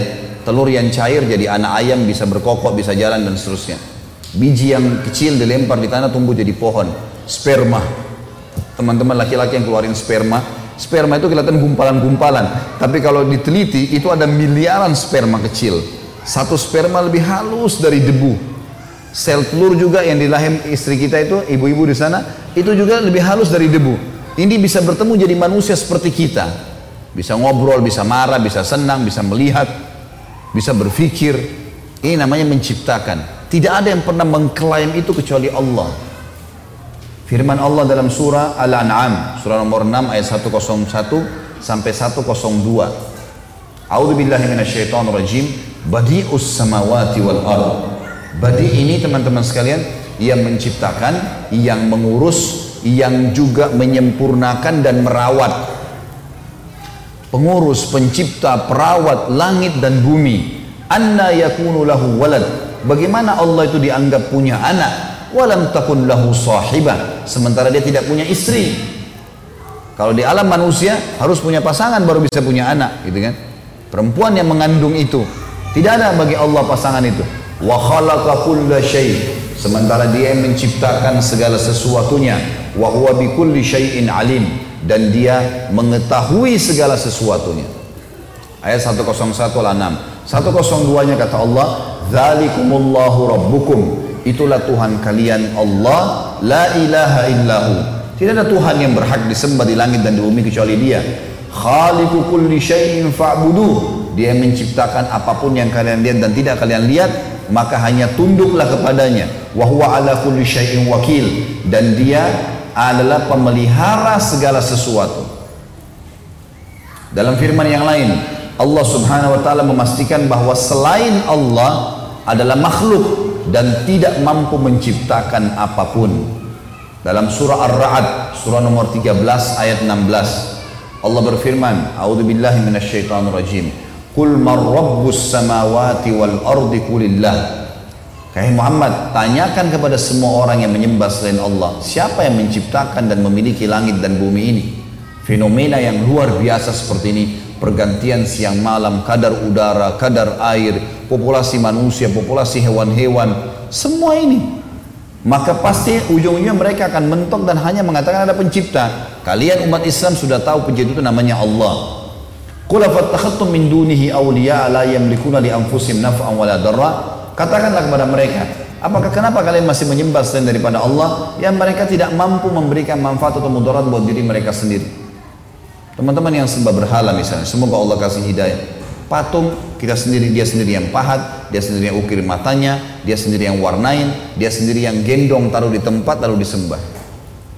Kalau rusak dia yang poles. Gitu diperbaiki. Lalu dianggap Tuhan kata Allah mereka sendiri tidak bisa berikan manfaat dan mudarat pada diri mereka sendiri. Kul hal yastawi alladhi kul hal yastawi al-a'ma wal basir? Amma hal tastawi dhulumatu wan nur? Apakah sama antara orang yang punya penglihatan dan tahu belajar ini dengan orang yang tidak punya penglihatan? Apakah sama kegelapan orang yang tidak punya gambaran dengan terang benderang? Am ja'alu lillahi syuraka'a khalaqu ka khalqi fatashabaha khalqu alaihim Apakah yang mereka sembah selain Allah itu punya sesuatu yang mereka ciptakan yang menyerupai ciptaannya Allah, maka kalian bisa menganggap ada Tuhan selain Allah? Lalu kata Allah, "Qulillahu khaliqu kulli wa huwal wahidul qahar." Katakan baik-baik dengan kalimat jelas kalau Allah adalah pencipta segala sesuatunya dan dia zat yang maha esa lagi maha perkasa. Allah Subhanahu wa taala juga memastikan kalau hanya dia saja yang menciptakan, tidak ada yang lain. Dan dia juga yang memenuhi segala kebutuhan makhluknya. Tidak ada yang lain. Dalam surah Fatir, surah nomor 35, kita sedikit tadabur beberapa ayat ya. Surah Fatir surah nomor 35 ayat 1 sampai ayat 3. Allah Subhanahu wa taala berfirman, "A'udzu billahi minasyaitonir rajim. Alhamdulillahi fatiris samawati wal ardi ja'i ja'ilil malaikati rusulan uli ajnihati matna wa thulatha wa ruba' yazidu fil khalqi ma yasha' wa inna Allah ala kulli syai'in qadir." Segala puji bagi Allah pencipta langit dan bumi. Semuanya diciptakan olehnya. Dari tidak ada menjadi ada. Yang menjadikan malaikat-malaikat sebagai utusan-utusan untuk mengurus berbagai macam urusan yang Allah berikan pada malaikat-malaikat ini sayap masing-masing dua, tiga dan empat. Allah menambah kepada ciptanya yang dikehendakinya. Sesungguhnya Allah maha kuasa atas segala sesuatu. Ada makhluk teman-teman, namanya malaikat. Ada makhluk namanya jin. Dua makhluk ini kita nggak bisa lihat. Memang Allah rahasiakan mata kita nggak bisa lihat, tapi kita bisa rasakan keberadaannya. Saya kasih contoh. Kata Nabi Muhammad SAW, kalau seseorang di antara kalian mau tidur di malam hari, maka malaikat pendampingnya, kan kita didampingi oleh tiga malaikat ya.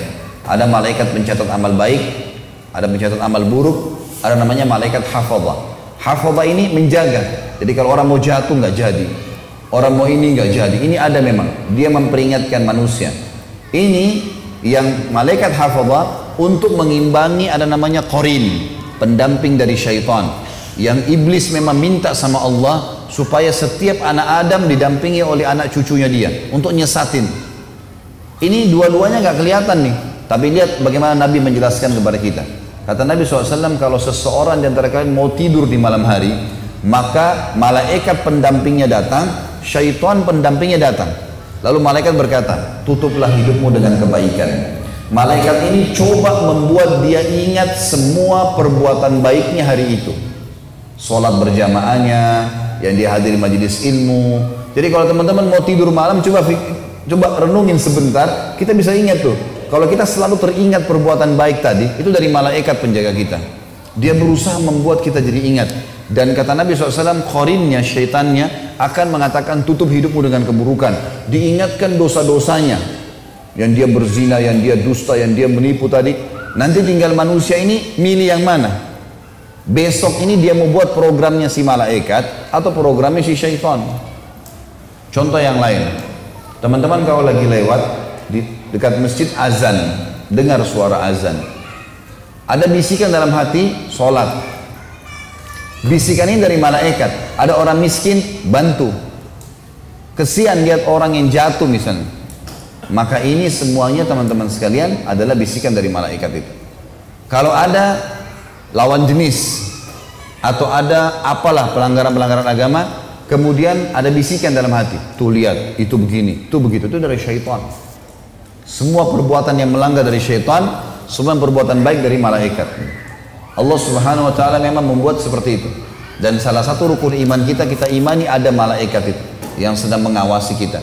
Sampai kata Nabi SAW, malulah kalian dengan malaikat yang tidak pernah berpisah dengan kalian. Kecuali kalian sedang di WC, maaf, semoga Allah muliakan anda semua. Soalnya kalian di WC atau kalian sedang berhubungan biologis, baru malaikatnya berpisah. Kalau enggak selalu ada. Disuruh malu dengan malaikat itu. Kata Nabi SAW, malaikat terganggu dengan yang mengganggu manusia. Bau busuk, kita disuruh bersiwak sebelum sholat. Supaya orang sebelah nggak terganggu. Kita juga kalau mengatakan Assalamualaikum warahmatullahi di sholat, kita memberikan salam pada malaikat kanan. Sebelah kiri juga begitu. Supaya jangan bau mulutnya. Ada malaikat itu. Allah bilang dalam ayat ini diceritakan tentang masalah mereka. Di ayat satunya. Ayat duanya, kata Allah, Ma yaftahillahu linnasi min, min rahmatin fala mumsika laha wa ma yumsik fala min ba'dih wa huwal azizul hakim apa pun yang telah Allah berikan kepada manusia dalam bentuk rahmat misal kayak gini kita bisa hirup oksigen. Bapak Ibu sekarang hirup oksigen gratis. Nyaman saja. Masuk keluar saking mudahnya kita hirup oksigen rezeki dari Allah ini. Saking mudahnya sampai kita kayak tidak tahu nilainya.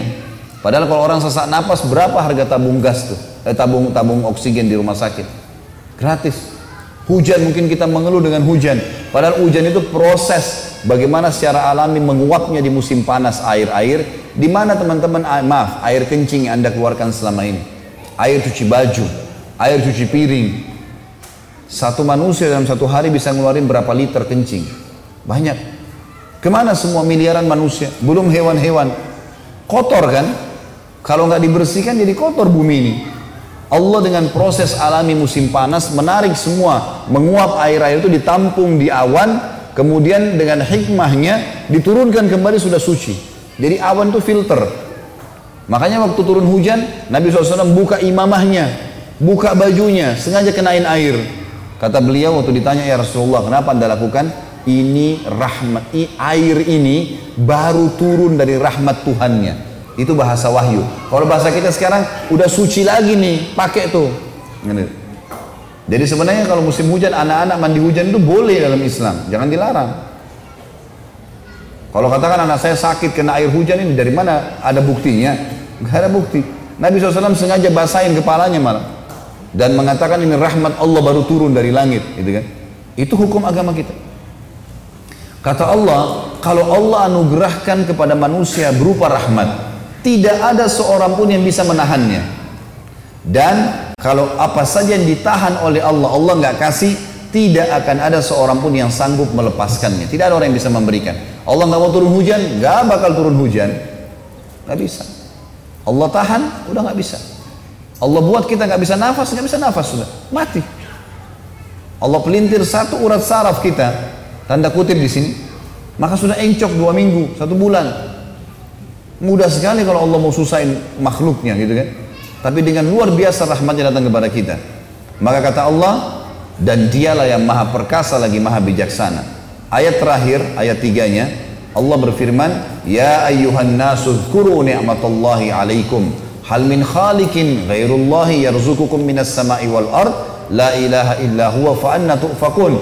Hai manusia, suku apa pun dia, diajak ngomong sama sang pencipta Allah. Karena kita semua sama dari keturunan Adam. Hai manusia, ingatlah akan nikmat Allah kepada kalian. Adakah pencipta selain Allah yang dapat memberikan rezeki kepada kalian dari langit dan bumi?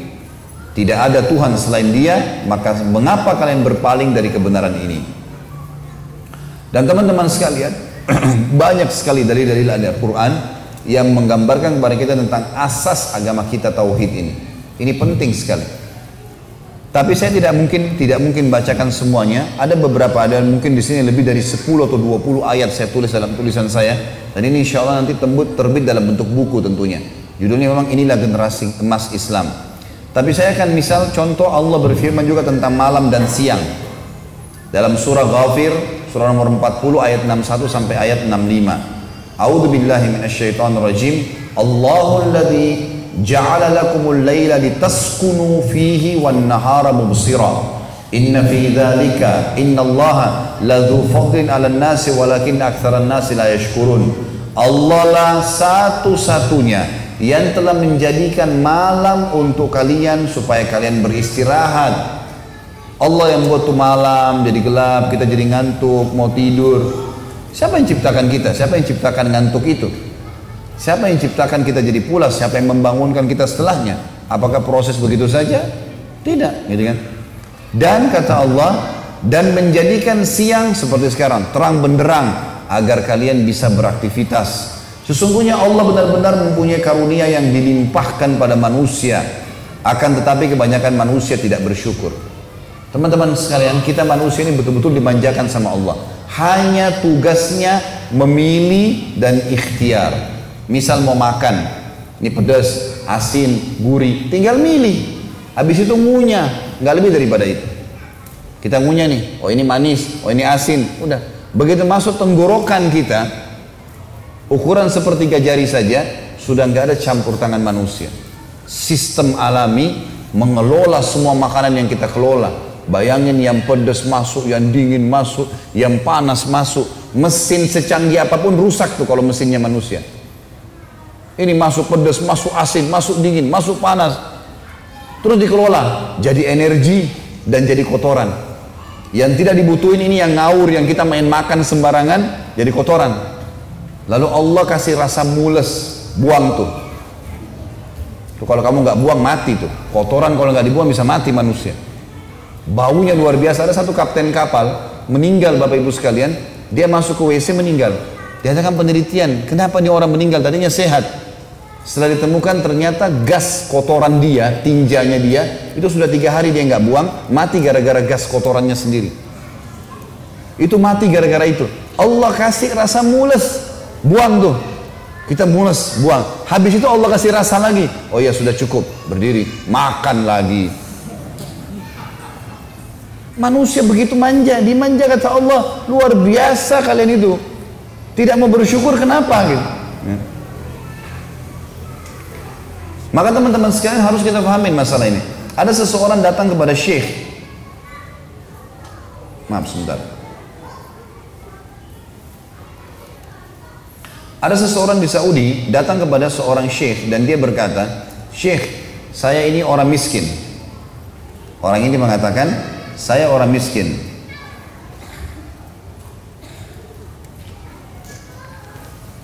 Kata syekhnya, kebetulan memang dia orang susah. Kau orang kaya. Dia bilang lagi, syekh, saya orang miskin. Kata syekhnya, kau orang kaya. Dia ulangi tiga kali, syekh, saya orang miskin. Mau minta bantuan nih. Kata syekhnya, kau orang kaya. Dia bilang, demi Allah syekh saya orang miskin. Bilang, kenapa kok syekhnya malah bantah dia gitu? Kata syekhnya, demi Allah kau orang kaya. Kaget dia. Kok bisa Syekh lebih tahu keadaan saya? Ini kejadian di Saudi ya. Kata dia, Syekhnya bilang, kau orang kaya raya. Mau saya buktikan? Dia bilang, tentu saja. Orang ini susah nih, lagi lapar, mau makan. Kata Syekh dia orang kaya. Terus kata, kata Syekhnya, kau orang kaya. Mau bukti? Dia bilang, ya mau. Baik. Sekarang berapa jari tanganmu? Kata orang itu sepuluh. Mau nggak? Satu jarimu ini saya potong, saya bayar satu juta real. Tiga miliar Gak mau syekh. Kau punya 10 juta real. Matamu satu saya cungkil mau nggak? Satu juta real. Nggak mau syekh. Dua juta real. Kupingmu satu saya potong ya. Satu juta real saya kasih. Nggak mau syekh. Dua juta real. Tangan dua kaki kemaluan semua nggak mau. Kata syekhnya kau kaya raya. Tinggal keluar sana cari makan dan minum saja. Cuma itu tugas hai manusia. Kenapa kok rewel sekali? Dimanja sekali sama Allah. Tinggal datang keluar cari makan dan dapat, dapat.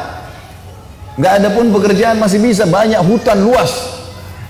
Bisa nyari buah-buahan, bisa tanam cocok. Saya subhanallah lewat itu hari dari Jakarta ke Surabaya saya lewat darat. Kebetulan biasanya orang lewat Pantura bawa mobil, saya lewat Bojonegoro waktu itu, lewat pedalaman-pedalaman masuk rumah-rumah. Saya ke rumah-rumah masyarakat subhanallah dari kayu, di depan rumahnya cocok tanam tomat sama cabe, sama sayur-sayur. Hidup sama istri sama anaknya. Hidup tuh. Gitu kan. Gak ada sesuatu yang rumit.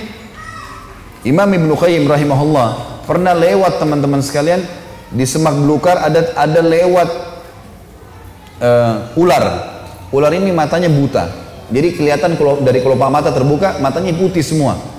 Ini Ibnu Qayyim tahu ular ini buta nih.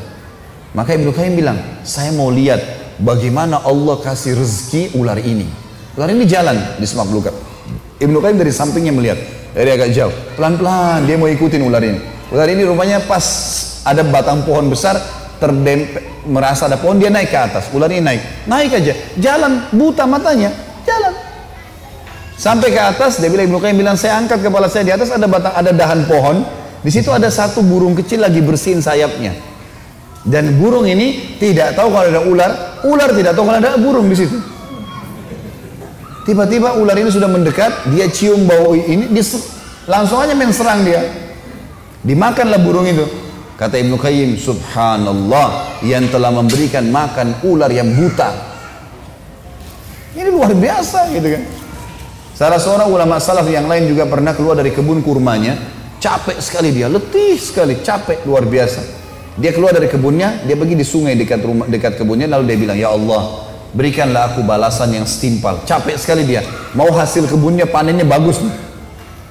Lalu Allah perlihatkan kepada dia bagaimana Allah memberikan rezeki dan tidak usah khawatir dengan itu. Tugas kita cuman milih ikhtiar. Milih makanan, ngunyah, titik, nggak lebih daripada itu. Milih kerjaan, bekerja, selebihnya sudah sih haknya Allah sudah, gitu kan? Tinggal masalah halal haramnya saja. Lewat di depan mata dia di sungai itu ada batang pohon, di atasnya ada burung bangau, burung bangau matanya buta, kakinya patah. Di atas batang pohon yang sedang di atas air. Dia bilang, Saya mau lihat bagaimana Allah berikan burung ini rezekinya. Dari kejauhan tidak lama kemudian teman-teman sambil dia lihat burung bango itu di atas batang pohon yang lagi berjalan. Kakinya patah, matanya buta. Burung bango ini nggak tahu mau ke mana nih. Jatuh cemplung ke dalam air bisa dimakan oleh buaya dia. Tiba-tiba ada dari kejauhan burung elang mengambil ikan, mencengkeram ikan. Begitu mau terbang dengan hikmah ilahi, lepas ikan itu pas di depannya burung bango di atas batang pohon itu. Dan burung elang tidak ambil lagi kembali. Burung bango tinggal cium bau ikan, turunin kepalanya makan, selesai. Nah, ini asas keyakinan Bapak Ibu sekalian. Semua apa pun yang kita lihat tidak lihat itu diciptakan oleh Allah sang pencipta. Kekuatan kita di situ, akidahnya di situ. Tidak usah bergantung, tidak usah takut, tidak usah apa-apa kecuali kepada Allah. Qul inna salati wa nusuki wa mahyaya wa mamati. Ini maknanya lillahi rabbil alamin. Nanti terakhirnya hidupku matiku semua ini punyanya Allah. Ruh kita punya Allah, jasad kita punya Allah. Semua punya Allah nih. Gak ada punya kita di sini. Gak ada andil kita. Anak kita lahir, keluar. Kita nggak bisa milih laki-laki atau perempuan. Keluar ya sudah begitu. Ini anakmu ya. Kita lahir sebagai anak luar. Ini ibumu, ini ayahmu ya. Nggak bisa milih. Bisa milih. Saya nggak mau ibu ini. Nggak bisa. Pasti sudah keluar ya ini semua. Kita nggak mau ikutin sistem, nggak bisa, nggak mau bernafas, mati. Harus ikut sistem yang sudah ada. Dari mana semua ini gitu? Saya kalau lapar yang ciptain saya siapa? Ciptain lapar siapa? Yang pandu saya untuk hilangkan lapar dengan makan itu siapa? Gitu. Terus yang siapin semua ini siapa?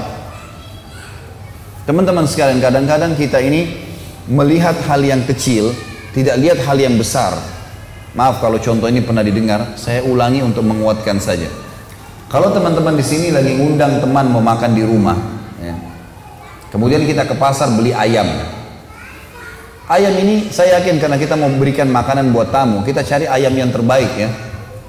Ayam jago yang besar dan segalanya. Baik, kebanyakan kita begitu sudah dapat ayam, cocok harga, pikirannya pendek, cuma berpikir ayam ini saya apakan nanti, kari kah, digoreng kah, sebatas itu saja. Udah itu saja yang kita pikir. Kita nggak pikir hal yang lain ya.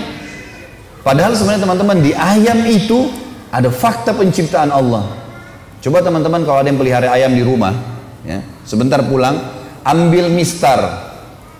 Ya, ini bahasa Indonesia kan mistar ya? Penggaris, ya. Ini soalnya saya dari Makassar biasanya bilang mistar dulu waktu kecil. Baiklah, kita pakai penggaris.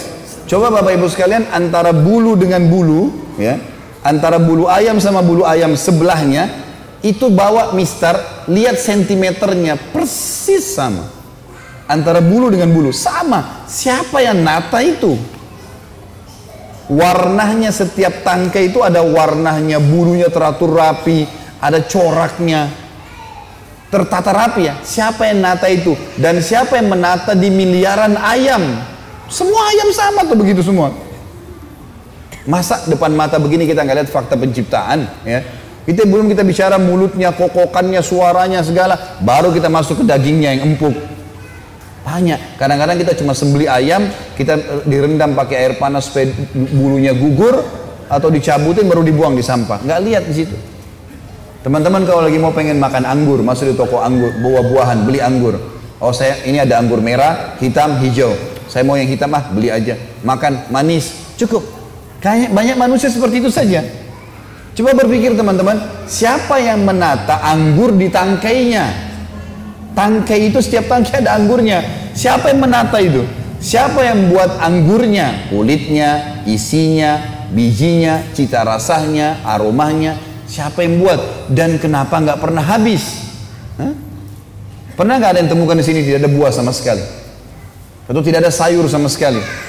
Pernah ayam habis?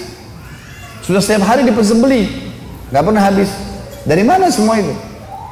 Fakta penciptaan kata Allah dalam Al-Quran tadi dikatakan, dialah ya Allah yang telah memberikan kepada kalian rezeki.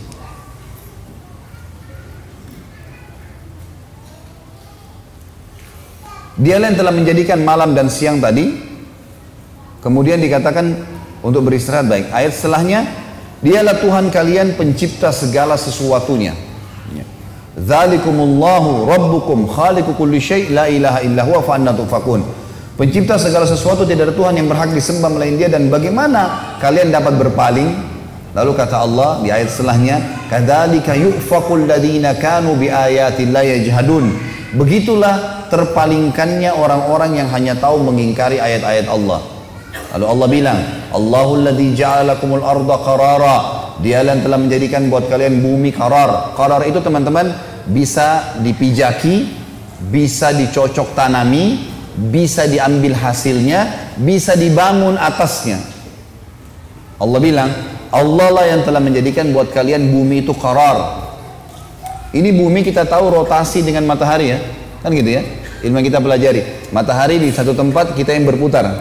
Sehingga kita punya 365 hari dalam satu tahun mengelilingi matahari. Baik, kenapa kita nggak tebontak banting nih? Kenapa Bapak Ibu nggak tebanting, nggak jatuh? Karena bumi ini jalan ini, berputar. Itu makna karar. Tetap kita bisa jalan, tidak goyang, tidak apa gitu. Aman sekali. Karar, bisa dibangun atasnya bumi itu, bisa dicocok tanahnya, bisa diambil hasilnya.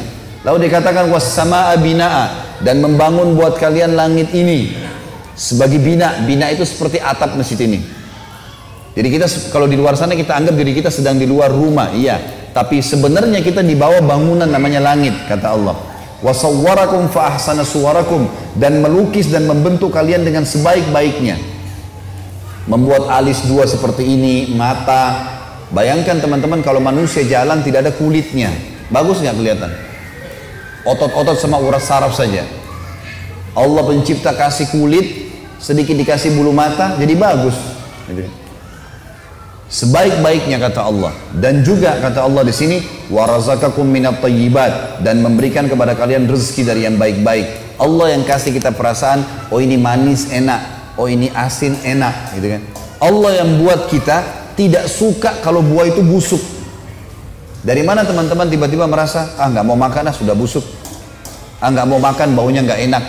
Allah mengatakan Allah yang memberikan rezeki kepada yang baik-baik maksudnya selalu mau ingin makan yang baik-baik saja Zalikumullahu rabbukum. Itulah Tuhan kalian Allah. Fatabarakallahu rabbul alamin. Maha berkah Allah dan maha agung Allah Tuhan alam semesta. Ayat yang terakhir di sini ayat 65 adalah Huwal hayyu la ilaha illa huwa fad'uhu mukhlishina lahuddin alhamdulillahi rabbil alamin. Dialah hidup yang kekal selamanya, tidak ada Tuhan yang berhak kalian sembah melainkan Dia dan sembahlah Dia dengan mengaruniakan ibadah, dengan memurnikan ibadah kepadanya. Segala puji bagi Allah Tuhan alam semesta. Masih ada surah-surah yang lain saya langkahi cukup banyak ayat-ayat Al-Qur'an di sini yang menceritakan kepada kita tentang Allah itu memang pencipta segala sesuatunya dan selain daripada Allah adalah makhluk. Baik. Ini andasan agama kita yang pertama. Di sini kemenangan kita sebagai umat Islam karena tidak perlu menyembah selain Allah. Tidak perlu bergantung kecuali selain Allah. Semuanya untuk Allah SWT. Yang kedua adalah Allah sang pencipta. Ini landasan kita yang kedua yang membuat kita harus bangga dan kita harus bisa mempertahankan adanya Nabi Muhammad SAW. Nabi Muhammad SAW adalah manusia terbaik yang diutus oleh Allah. Memang beliau dipilih oleh Allah Subhanahu Wa Taala. Nabi Muhammad SAW adalah orang yang terkemuka di kaumnya, jalur nasabnya terkenal suci, akhlaknya suci, dan satu kota Mekah meyakini kalau Nabi Muhammad SAW adalah orang yang terpercaya. Waktu beliau sedang naik teman-teman sekalian di atas uh, bukit namanya Abi Kubais. Waktu Allah suruh perintahkan Hai Muhammad sampaikan agama ini kepada keluargamu. Ke orang Mekah. Maka kata Nabi SAW, Hai orang-orang Mekah, Hai Quraisy, berkumpul semua orang. Kata Nabi SAW, kalau seandainya saya mengatakan di luar pintu gerbang Mekah sekarang ada pasukan musuh yang akan menyerang kalian. Apakah kalian percaya? Kata orang Quraisy, semuanya satu Mekah bilang, iya, karena kami belum pernah mendengar kau bohong satu kali pun dalam hidupmu. Gak pernah dusta satu kali pun. Kata Nabi SAW, ketahuilah, saya utusan Allah, di antara dua tangan saya ada siksaan. Maksudnya, yang patuh masuk surga, yang yang yang durhaka masuk neraka. Nabi SAW adalah manusia terbaik, jalur nasabnya terkenal paling terbaik. terkenal dari turunan raja-raja Mekah karena Abdul Muthalib kakeknya raja Mekah. Juga fisik sangat sempurna. Kata para ulama, kalau seandainya Yusuf alaihissalam diberikan seperti kegagahan dunia, maka Nabi SAW diberikan seluruh kegagahan dunia. Tidak pernah ada orang yang lihat Nabi SAW tidak suka. Sempurna. Disebutkan dalam riwayat kalau beliau tinggi besar, kekar. Tinggi besar dan kekar, gitu kan. Disebutkan jarbu, jarbu itu tidak terlalu tinggi, tidak terlalu pendek dan orangnya kekar semuanya. Nabi SAW kekar, memiliki dada yang dada yang bidang, pundak yang lebar, perut yang tersusun seperti batu yang keras. Nabi SAW tinggi, putih, saking putihnya pipi beliau kemerah-merahan, Sallallahu Alaihi Wasallam. Dan alisnya tebal berwarna hitam seperti busur panah, melengkung seperti busur panah. Dan bola matanya besar, yang bola matanya yang putihnya putih bersih, yang hitamnya hitam pekat. Sampai para sahabat mengatakan kalau kami ingin bercermin di mata Nabi SAW, kami bisa bercermin karena jernihnya. Hidungnya mancung dan lancip. Beliau memiliki bibir, pipi dan dahi yang sepadan dengan wajah yang tidak oval dan juga tidak bulat. Nabi SAW memiliki rambut tidak keriting, tidak lurus, berombak yang dibiarkan sampai ke kuping atau ke pundak. Jadi Nabi SAW sangat luar biasa, tinggi, putih, kekar, gagah, segala macam akhlaknya jujur amanah orang semua percaya. Memang manusia terbaik ini. Sampai salah seorang sahabat namanya Kaab radhiyallahu anhu. Kaab ini teman-teman sekalian dalam hadis Bukhari pernah lagi lewat di depan rumah Nabi SAW dan kebetulan waktu itu lagi bulan purnama. Kalau kita biasa pertengahan bulan tanggal 13, 14, 15 Hijriah biasa kita puasa Iyamul Bid. Nah itu kalau pada saat itu lagi bulan purnama tuh. Biasanya bulan indah sekali, bagus gitu bisa dilihat. Jadi kayak besar, warnanya kekuning-kuningan gitu. Kata Kaab, saya pernah menyaksikan bulan purnama, gitu kan, di depan rumah Nabi Shallallahu Alaihi Wasallam. Maka saking indahnya, rasanya saya tidak ingin mengalihkan pandangan mata saya. Lalu ternyata tidak sengaja, ya, tidak janjian, tiba-tiba Nabi SAW membuka pintu rumahnya dan beliau keluar baru saja mandi menyisir rambutnya rapi ke belakang dan Nabi SAW menggunakan jubah berwarna merah bergaris hitam. Ya. dan aku menemukan kata Kaab Nabi SAW lebih indah daripada bulan itu. Sempurna luar biasa secara fisik. Secara akhlak sempurna jalur nasabnya sempurna. Ada orang subhanallah mengidolakan seorang artis mungkin sudah meninggal dari tahun 60-an pun dipasang posternya, diikuti cara ngomongnya, diikuti cara langkahnya, mungkin sisiran rambutnya. Kita orang Islam punya idola satu orang saja, Nabi Muhammad SAW. Orang yang dipilih oleh Allah menjadi manusia terbaik. Ini orang bukan main-main. Allah yang memujinya. Allah mengatakan dalam Al-Quran memastikan kalau memang dia adalah utusannya. Dalam surah Fatih ayat 40 surah, surah nomor 48 ayat 29. A'udzu. Muhammadur Rasulullah. Muhammad ini benar-benar utusan Allah. Pernah ada satu orang Bapak Ibu sekalian namanya Rukana. Rukana ini pegulat di Mekah ya. Jadi dia bukan dari bukan dari Mekah tapi ini masa fase Mekah dulu. Ada satu orang di Jazirah Arab namanya Rukana. Orangnya kekar, tinggi besar. Dia profesinya selalu gulat jadi dia datang ke satu suku ini ditantang sama dia. Siapa yang mau gulat sama saya? Kalau kalah, saya siap menjadi pembantunya selama setahun, gitu-gitulah. Kalau kalau saya menang, kalau dia menang, dia ambil istrinya orang, ngambil hartanya, ngambil anaknya. Itu yang selalu dikerjakan oleh Rukana. Dan tidak pernah kalah gulat, karena orangnya tinggi besar, kekar. Waktu dia dengar Nabi SAW, orang Quraisy lagi punya masalah dengan Nabi di Mekah, dia datangi orang Quraisy, dia bilang, Hai Quraisy, mau nggak saya permalukan Muhammad buat kalian? Kata orang Quraisy bagus, buat apa yang kalian mau balas? Apa saja kau minta kami kasih. Permalukan dulu Muhammad. Nabi SAW lagi tawaf. Ini si Rukana naik di atas batu tinggi lalu teriak, Hai Muhammad. Nabi SAW balik. Kau mau saya beriman? Ikut kamu? Kata Nabi SAW, tentu saja. Kata kata kata Rukana, saya punya syarat. Kata Nabi SAW, apa syaratmu? Kalau kau bisa kalahkan saya bergulat, maka saya akan jadi pengikutmu. Rukana pikirin Nabi nggak bakal iyakan, karena orang semua takut sama dia, gitu ya. Nggak pernah kalah bergulat. Memang orangnya besar, tinggi besar. Mengalahkan postur tubuh Nabi yang tinggi. Dia kaget waktu Nabi bilang mengatakan, baiklah. Bergulat dengan Nabi SAW. Dan perlu Bapak Ibu tahu ya, semua Nabi-Nabi dan Rasul diberikan kekuatan 10 orang laki-laki. Semua Nabi-Nabi dan Rasul. Semuanya. Jadi mereka memang untuk membela agama Allah dikasih kekuatan 10 orang laki-laki. Nabi SAW gulat sama Rukana, beberapa gelakan, gulat ini agak sulit ya. Bukan dengan berantem umumnya. Emang dia harus menekuk sampai musuhnya nggak kuat lagi. Bukan melukai, bukan memukul wajah, bukan segala. Ditekuk oleh Nabi, nggak bisa bergerak Rukana. Nggak percaya dia. Saya mau tantang lagi, dua kali, tiga kali, sampai sepuluh kali Nabi kalahin dia. Dan tidak bisa dalam dalam gulat itu susah dalam satu kali uh, gulat itu kemudian sepuluh kali ditekuk musuhnya itu luar biasa. Kalah nih Rukana, nggak bisa bergerak. Terakhir Nabi SAW tekuk, nggak bisa bergerak. Lalu yang terjadi Bapak Ibu sekalian, Rukana bilang, saya mengaku kalah, tapi saya tidak mau beriman kecuali pohon ini bicara. Ada pohon kurma di situ. Semua satu Mekah orang saksikan itu pohonnya bilang asyhadu an la ilaha illallah wa anna Muhammad Rasulullah. Ini mujizat Nabi. Pohon ngucapin syahadat. Ini kalau teman-teman ikuti ceramah saya di YouTube ada itu tentang mujizat-mujizat Nabi Muhammad SAW. Banyak sekali. Di antaranya ini, pohon aja memberikan syahadat, kesaksian. Pernah Nabi SAW lewat di satu tempat, ada unta lagi ngamuk. Unta ini kalau ngamuk teman-teman di suku Najjar di Madinah. Ini kalau ngamuk bisa gigit, bisa nendang, mirip kuda. Apalagi kalau unta jantan biasanya nggak sembarangan orang bisa taklukkan gitu. Maka Nabi SAW masuk bersama Jabir, sahabat Nabi yang lain radhiyallahu anhu majmain. Pas masuk kata, kata Jabir ya Rasulullah hati-hati. Di depan anda ini ada unta jantan yang sedang ngamuk. Maka Nabi SAW pun pada saat itu mendekati unta itu. Dari atas unta beliau. Unta ini lagi ngamuk nih nyerang-nyerang orang. Kata Nabi SAW ta'al dipanggil ke sini kamu. Unta itu.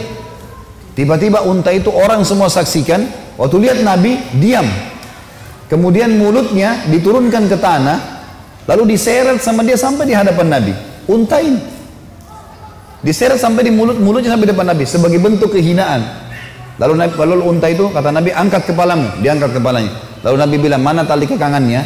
Diambil tali kekangan, diikatlah. Lalu kata Nabi SAW, demi zat Allah yang ubun-ubunku dalam genggamannya. Tidak ada sesuatu pun di langit dan di bumi melainkan tahu kalau aku utusan Allah. Mau batu, mau air, mau udara, mau hewan-hewan, tahu semua. Tidak ada sesuatu pun bisa benda mati, bisa benda hidup dalam mata manusia. Di langit dan di bumi kecuali tahu aku adalah utusan Allah kecuali pembangkang dari jin dan manusia. Yang lain semua ini beriman sama Allah. Nggak ada yang tidak. Tahu itu adalah Rasulullah gitu kan? Sekarang para ilmuwan pun teman-teman sekalian para pemikir barat non muslim juga mengatakan kalau ya tidak ada pemimpin dunia seperti Muhammad dalam 23 tahun dia berjuang di Mekah 13 tahun 10 tahun di Madinah kemudian menjadi memiliki pengikut terbanyak di dunia. Ini fakta lapangan semuanya.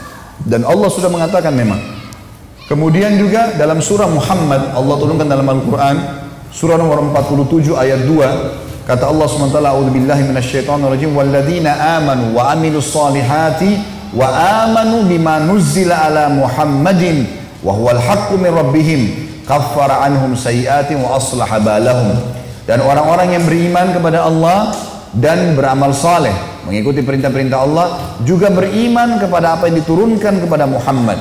Aku ini sebagai nabi utusan Allah dan itu adalah kebenaran dari Tuhan mereka pasti Allah akan menghapuskan kesalahan-kesalahan mereka dan juga Allah akan memperbaiki keadaan mereka Teman-teman sekalian, kita harus yakin Tuhan kita satu Allah, jangan pernah sekutukan, itu asas agama. Dan yang kedua, Nabi Muhammad SAW adalah utusan Allah dan punya kedudukan di mata kita. Jangan ragu kalau Nabi Muhammad ini ajarannya untuk seluruh alam semesta. Allah yang mengatakan itu. Banyak ayat di antaranya surah Al-Anbiya, surah nomor 21 ayat 107. A'udzu billahi minasyaitonir rajim wa ma arsalnaka illa rahmatan lil alamin. Kami enggak ngutus kaum Muhammad kecuali untuk menjadi rahmat untuk seluruh alam semesta. Juga disebutkan di dalam Al-Qur'an surah Saba. Surah Saba ini surah nomor 34 ayat 28. A'udzu billahi minasyaitonir rajim wa ma arsalnaka illa kafatan linnasi basyiran wa nadhira walakin aktsaran nasi la ya'lamun dan kami tidak mengutus kau hai Muhammad melainkan kepada seluruh umat manusia dari suku mana pun dia seluruhnya dan sebagai pemberi, pembawa berita gembira bagi yang patuh akan dapat pahala dan masuk surga dan sebagai pemberi peringatan, ancaman bagi orang yang membangkangkan masuk neraka. Tapi kebanyakan manusia tidak mau tahu. Saksi bahasan, kami mengutus Muhammad Muhammad untuk seluruh umat manusia. Juga dalam surah An-Nisa, surah nomor 4 ayat 64, Allah mengatakan, A'udzu billahi minasyaitonir rajim wa ma arsalna min rasulin illa liyuta'a biidnillah walau annahum idh zalamu anfusahum ja'uka fastaghfirullah wastaghfara lahumur rasul lawajadullaha tawwabar rahima kami tidak mengutus rasul kata Allah kecuali untuk dipatuhi. Dan sengaja dari manusia teman-teman supaya kita mudah ikutin. Kalau rasul dari malaikat pernah orang-orang Mekah bilang begini Hai Muhammad kenapa kau yang diutus kenapa bukan Allah turunkan malaikat saja jadi rasul Allah jawab kalau seandainya di muka bumi malaikat-malaikat, kami akan utus juga malaikat. Tapi karena kalian manusia dari manusia. Gitu kan? Karena kalau manusia sama dengan kita, Nabi Muhammad SAW sama dengan kita. Lahir dari rahim seorang ibu, juga bayi, anak-anak, remaja, menikah. Kemudian ada yang meninggal anak-anaknya, meninggal istrinya, suka duka dilaluin, peperangan, dan seterusnya. Kemudian sampai meninggal. Mudah kita ikutin hidupnya. Gitu kan? Bukan dari golongan yang lain. Lalu kata Allah, sesungguhnya jikalau mereka, para sahabat-sahabatmu hai Muhammad, menganiaya diri mereka, datang kepadamu, lalu memohon ampun kepada Allah, dan Rasulnya memohon ampun kepada Allah, niscaya tentu Allah akan menerima taubat, karena Allah itu maha penerima taubat dan maha penyayang. Kita disuruh teman-teman memperjuangkan agama Allah, agama Rasulullah SAW, mengakui kebenaran dalam surah Al-Imran urutan 3132 wa atiullaha war rasula la'allakum turhamun. Taatilah Allah taatilah Rasul. Apa yang halal-halal yang haram-haram di mata Allah dan Rasulnya agar kalian mendapatkan rahmat.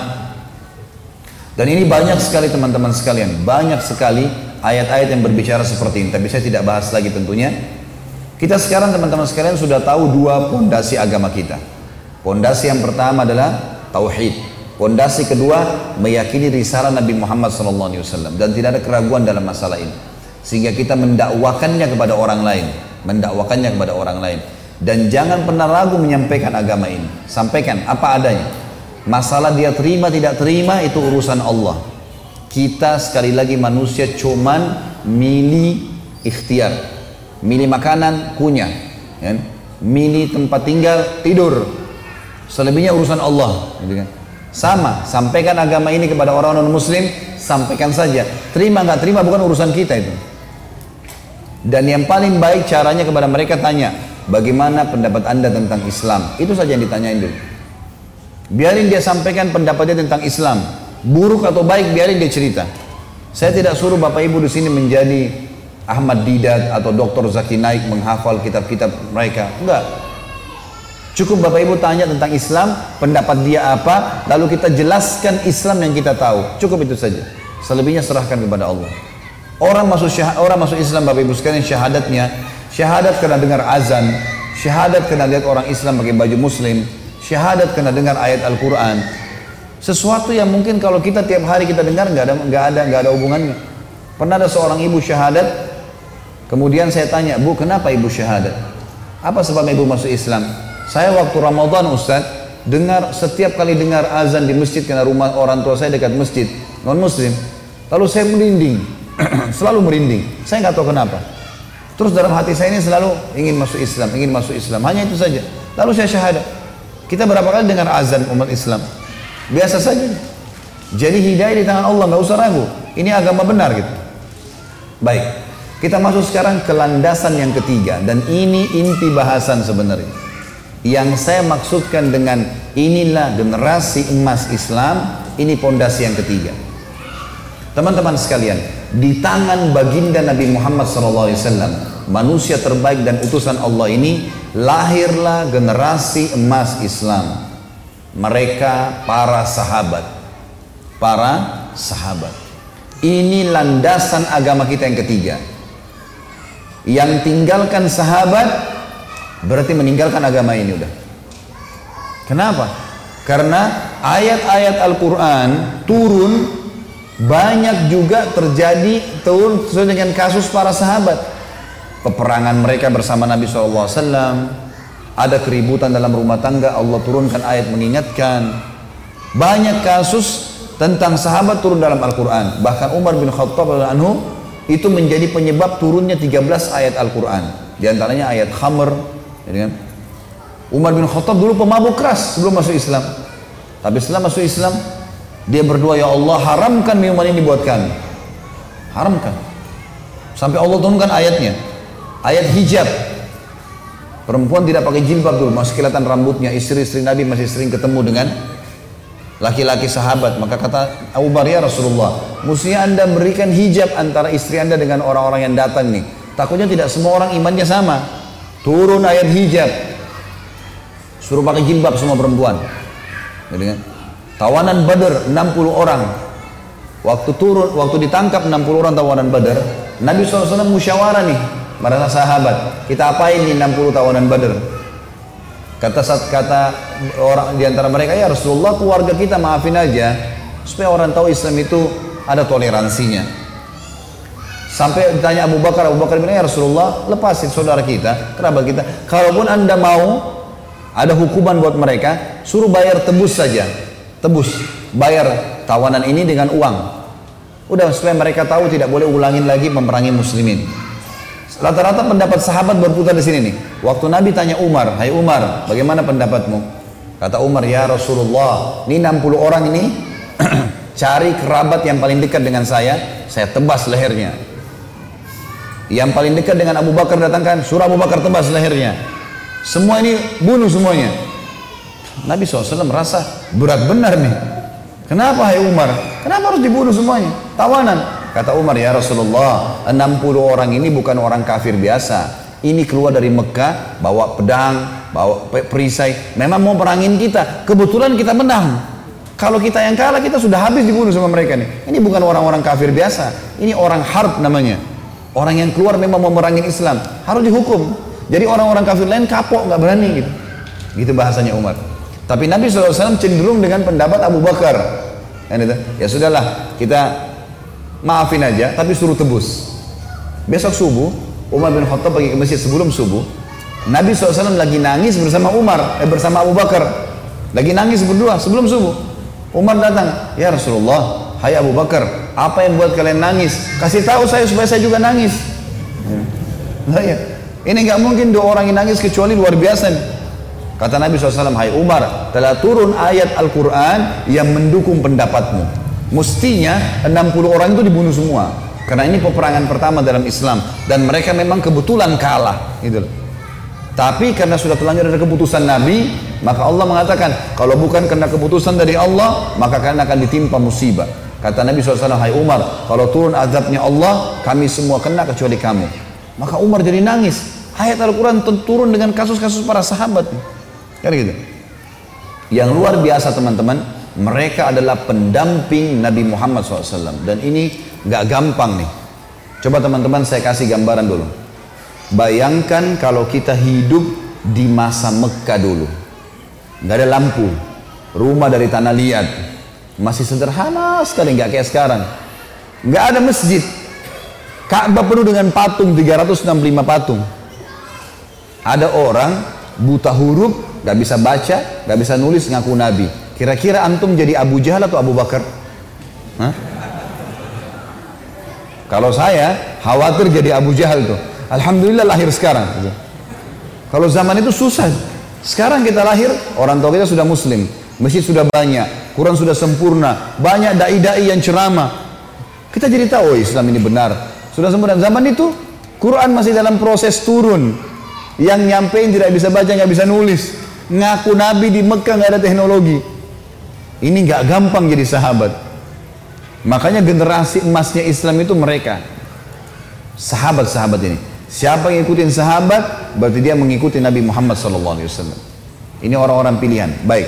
Sahabat ini teman-teman diberikan definisi oleh para ulama adalah orang-orang yang melihat Nabi Muhammad SAW dengan mata kepalanya. Lihat dengan mata kepala. Beriman pada Nabi dan meninggal dalam keyakinan itu. Ini baru namanya sahabat. Ada beberapa orang mungkin kalau teman-teman sering baca buku tentu tahu nama-nama ini. Misalnya Shuraih Al-Qadhi. Shuraih ini salah satu ulama tabi'in. Ini hidup di zaman Nabi Muhammad SAW. Syahadat juga di zaman Nabi. Tapi nggak pernah lihat Nabi dengan mata kepala. Maka ulama masukkan generasi tabi'in. Ada Uwais Al-Qarni di Yaman. Ini juga masuk Islam di zaman Nabi masih hidup. Tapi belum pernah datang ke Madinah lihat Nabi dikatakan generasi tabi'in. Gitu kan? Jadi memang ada orang-orang yang hidup tapi tidak pernah lihat Nabi maka dikatakan bukan sahabat. Jadi sahabat ini khusus yang lihat Nabi walaupun sesaat beriman pada Nabi dan mati dalam keyakinan itu baru dikatakan sahabat. Generasi sahabat ini teman-teman sekalian adalah Nabi SAW sebutkan dalam hadis Bukhari sebaik-baik manusia bukan orang yang beriman saja bukan umat Islam saja sebaik-baik manusia adalah generasiku yang hidup bersamaku para sahabat-sahabatku nih yang hidup mendampingi aku itu adalah generasi terbaik. Lalu datang generasi yang setelahnya yang belajar dari sahabat-sahabatku. Lalu datang generasi setelahnya yang belajar dari sahabat sahabat-sahabatku tabi' tabi'in ini tiga generasi Nabi jamin. Ini manusia terbaik bukan umat Islam terbaik ya manusia terbaik Luar biasa mereka. Nanti kita akan saya akan berikan contoh-contoh banyak bagaimana kiprah sahabat dalam kehidupan sehari-hari, dalam jihad, dalam keyakinan dan seterusnya. Baik. Abdullah bin Mas'ud berkata radhiyallahu anhu, sesungguhnya Allah telah memilih sahabat-sahabat Muhammad sallallahu alaihi wasallam yang mana aku tidak mengetahui ada nabi-nabi Allah yang mendapatkan keberkahan dari para sahabatnya sebagaimana yang diraih oleh Nabi Muhammad sallallahu alaihi wasallam dari para sahabatnya. Kata beliau, Sesungguhnya Allah memperhatikan hati hamba-hambanya. Maka Allah mendapatkan hati Muhammad SAW adalah hati yang paling baik. Sehingga ia Allah memilihnya sebagai utusan dan pembawa risalah terakhirnya. Lalu kemudian Allah melihat hati hamba-hambanya. Maka Allah menemukan hati ya orang-orang yang mendekati Muhammad, para sahabat adalah hati yang terbaik. Maka dijadikanlah sebagai sahabat-sahabat nabinya dan pendukungnya yang siap berperang untuk membela agama apa yang dipandang baik oleh para sahabat maka dipandang baik oleh Allah. Dan apa yang dipandang buruk oleh para sahabat dipandang buruk oleh Allah. Riwayat Imam Ahmad. Hadis yang lain teman-teman sekalian kata Nabi SAW juga maaf Abdullah bin Mas'ud masih berkata dia mengatakan, bila seseorang dari kalian ingin meneladani seseorang, mau menjadikan sebagai contoh, maka hendaklah ia meneladani orang-orang yang telah meninggal dunia. Karena yang masih hidup belum dijamin ia terhindar dari fitnah dan sebaik dan sebaik-baik tauladan adalah para sahabat Nabi Muhammad wasallam karena mereka adalah manusia yang paling mulia jiwanya dalam ilmunya terbukti Allah taala telah memilih mereka menjadi pendamping nabinya dan menegakkan agama dengan tangan mereka. Maka kenalilah mereka juga hak-hak mereka dan berpeganglah pada petunjuk mereka, niscaya kalian akan berada di jalan yang lurus. Ini diriwayatkan oleh Ibnu Abdul Bar. Urwah bin Mas'ud Al-Thaqafi ini salah satu uh, dutanya Quraisy. Orang ini sangat cerdas, menguasai beberapa bahasa. Dia pernah diutus ke Persia, ketemu dengan Raja Persia, Kisra, pernah ketemu dengan Kaisar Romawi, pernah ketemu dengan Najasyi dari Afrika, pernah ketemu dengan banyak raja-raja dunia dan dia tahu bagaimana kehidupan mereka. Satu waktu dia pernah diutus oleh Quraisy untuk kesepakatan Hudaybiyah. Pada tahun 6 Hijriah, Nabi SAW pernah keluar umroh, kemudian di Hudaybiyah ditahan oleh Quraisy, nggak boleh keluar, boleh masuk, suruh pulang. Tentu ini kisah panjang, ada di YouTube sudah diangkat kisah Hudaybiyah panjang lebar. Tapi yang jelas teman-teman, Quraisy mengutus uh, uh, uh, Urwah bin Mas'ud ini, suruh ketemu dengan Nabi SAW. Ketemulah dengan Nabi SAW negosiasi, tapi rupanya tidak ketemu titik temu.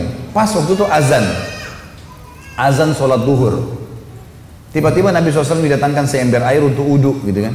Pas uduk, ya, pas waktu uduk, semua air yang jatuh dari air uduknya Nabi diperebutkan oleh para sahabat. Diperebutkan oleh para sahabat. Ada yang ambil untuk diusap ke wajahnya, tapi ini hanya pada Nabi Muhammad SAW. Ingat, bahasa saya jelas bahasa Indonesia. Ya. Ini hanya pada Nabi Muhammad SAW. Tidak berlaku pada kiai, pada ustadz, pada siapa saja. Ini mujizat Nabi. Ya. Hadis ini diriwayatkan oleh Imam Bukhari. Kata dia, wahai waktu lihat itu, lihat sahabat-sahabat berebut air wuduknya Nabi, gitu kan. Kemudian begitu menghormati Nabi, tidak berani mematap wajahnya Nabi.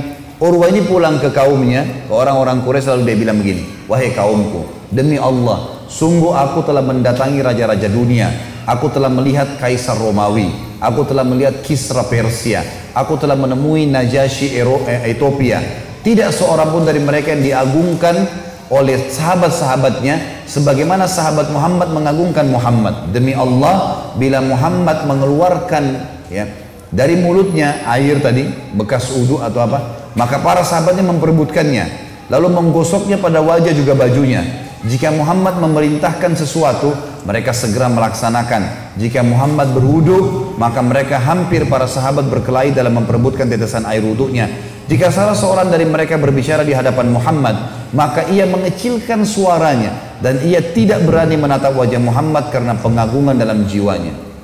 Ini generasi sahabat yang menghormati Nabi Muhammad SAW. Tentu yang kita ingin diberatkan sini adalah penghormatan mereka terhadap Nabi ya.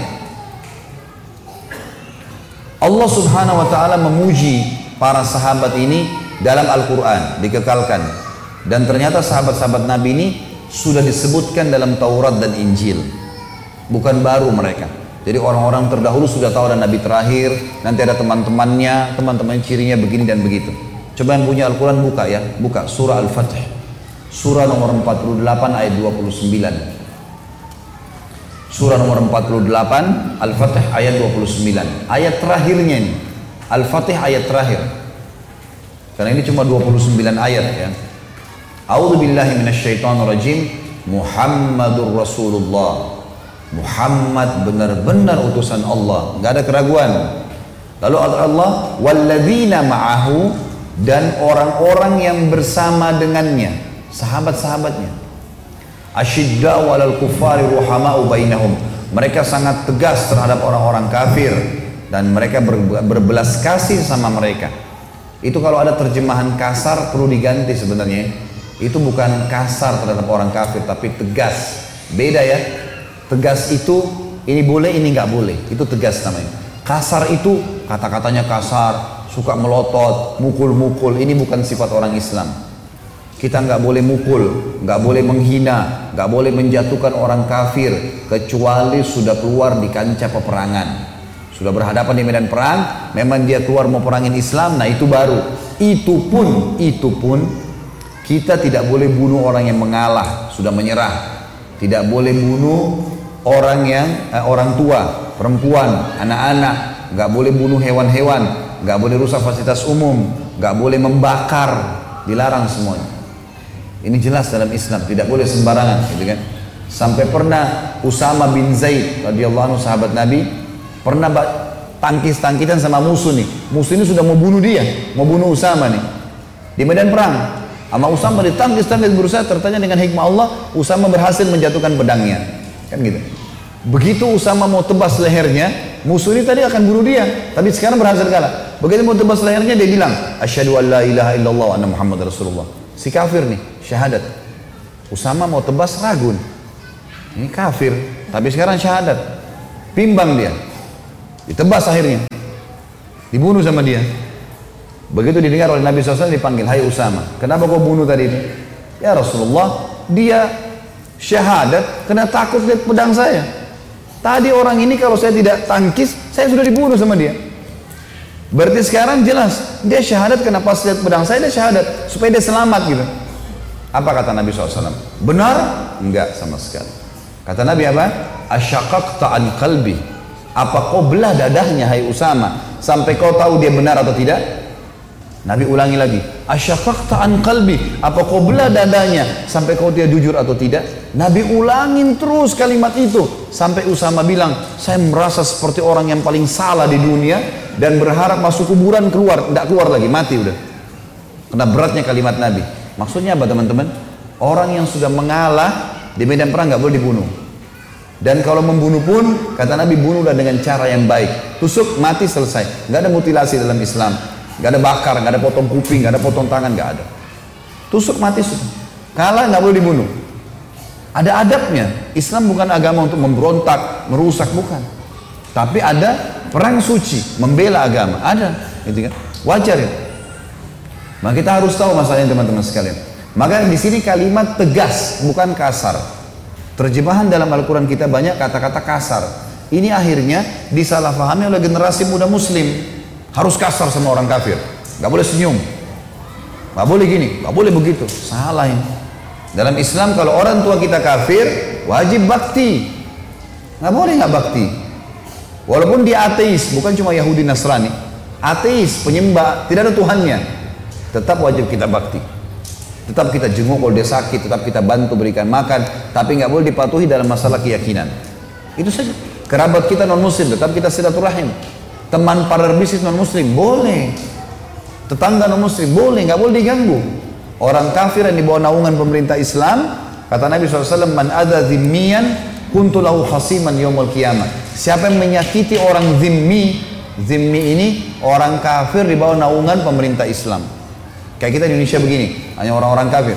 Maka dia ya, uh, dia akan jadi musuhku pada hari kiamat kata Nabi SAW. Dia tidak boleh, nggak boleh ini. Maaf kemarin waktu terjadi bom Bali, ribut di Indonesia. Orang Islam bom, kenapa? Orang kafir kita harus bom. Ini keliru teman-teman sekalian.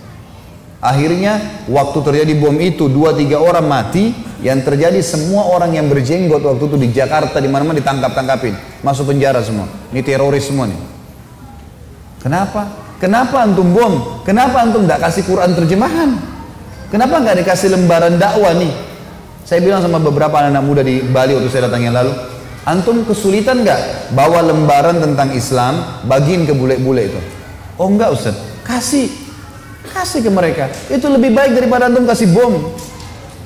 Bisa saja satu dua orang dapat hidayah. Tapi dia buat maksiat Ustaz. Itu tanggung jawabnya pemerintah, bukan antum. Bukan individu kita. Yang punya wewenan yang bertanggung jawab. Harus difahamin itu, gitu kan? Kita dakwahin, kita luruskan. Tunggangilah keadaan kita ini. Antum di sini yang lagi di Bali, tunggangin keadaan ini jadikan sebagai media dakwah. Dakwahin mereka. 10% saja masuk Islam sudah luar biasa. Dan bawa selebaran aja. Selebaran. Bukan hidayah di tangan antum hidayah tangan Allah. Ikhtiar saja. Nggak lebih daripada itu. Nggak lebih daripada itu. Cuma itu saja. Jadi teman-teman jangan salah paham ya. Kita boleh tegas dengan orang kafir. Kalau misal mereka sudah menghina Islam mereka sudah apa ini baru kita tegas. Oh nggak boleh. Ini hak kami sebagai orang Islam. Gitu. Tapi jangan terjemahan keras. Keras lain ini dalam Islam tidak ada kekerasan. Tidak ada kekerasan. Tidak boleh keras dengan istri, dengan suami, dengan anak, dengan teman. Tidak boleh keras. Keras ini apa? Kata-katanya nggak enak. Matanya melotot, tangannya melayang. Ini kasar namanya. Jadi terjemahan keras sama kasar ini nggak tepat. Tepatnya itu tegas. Tegas boleh ya.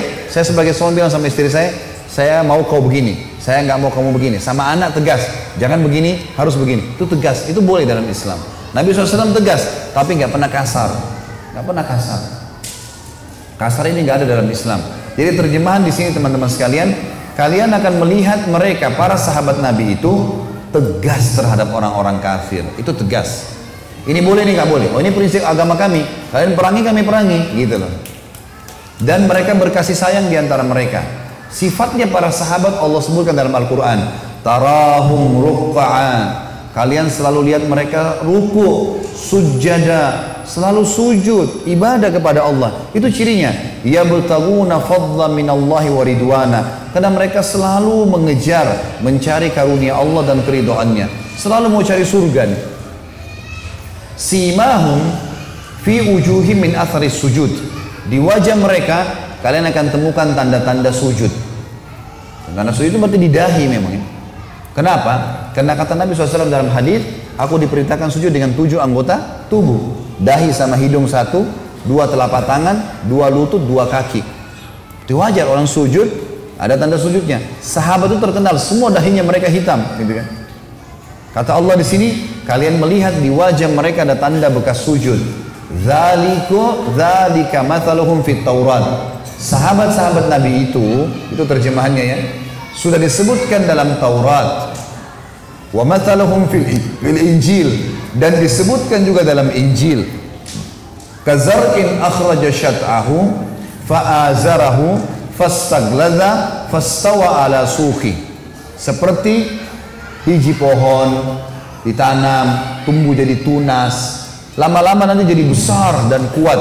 Yu'jibu liyagida bihimul kuffar. Yang nanti kalau sudah besar pohon itu, sudah mulai berbuah, akan membuat eh, penanam-penanamnya bangga, senang.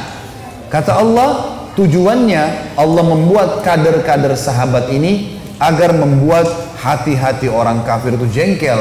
Mereka harus meninggalkan kekufuran mereka wa'adallahu alladhina amanu wa salihati minhum maghfiratan wa ajran azima Allah menjanjikan bagi generasi sahabat ini yang sedang dipuji tadi bersama Nabi SAW orang-orang yang beriman dan beramal soleh di antara mereka pengampunan dan pahala yang besar inilah generasi emas Islam para sahabat Nabi siapa pun yang mencontohi mereka masuk dalam generasi emas Islam.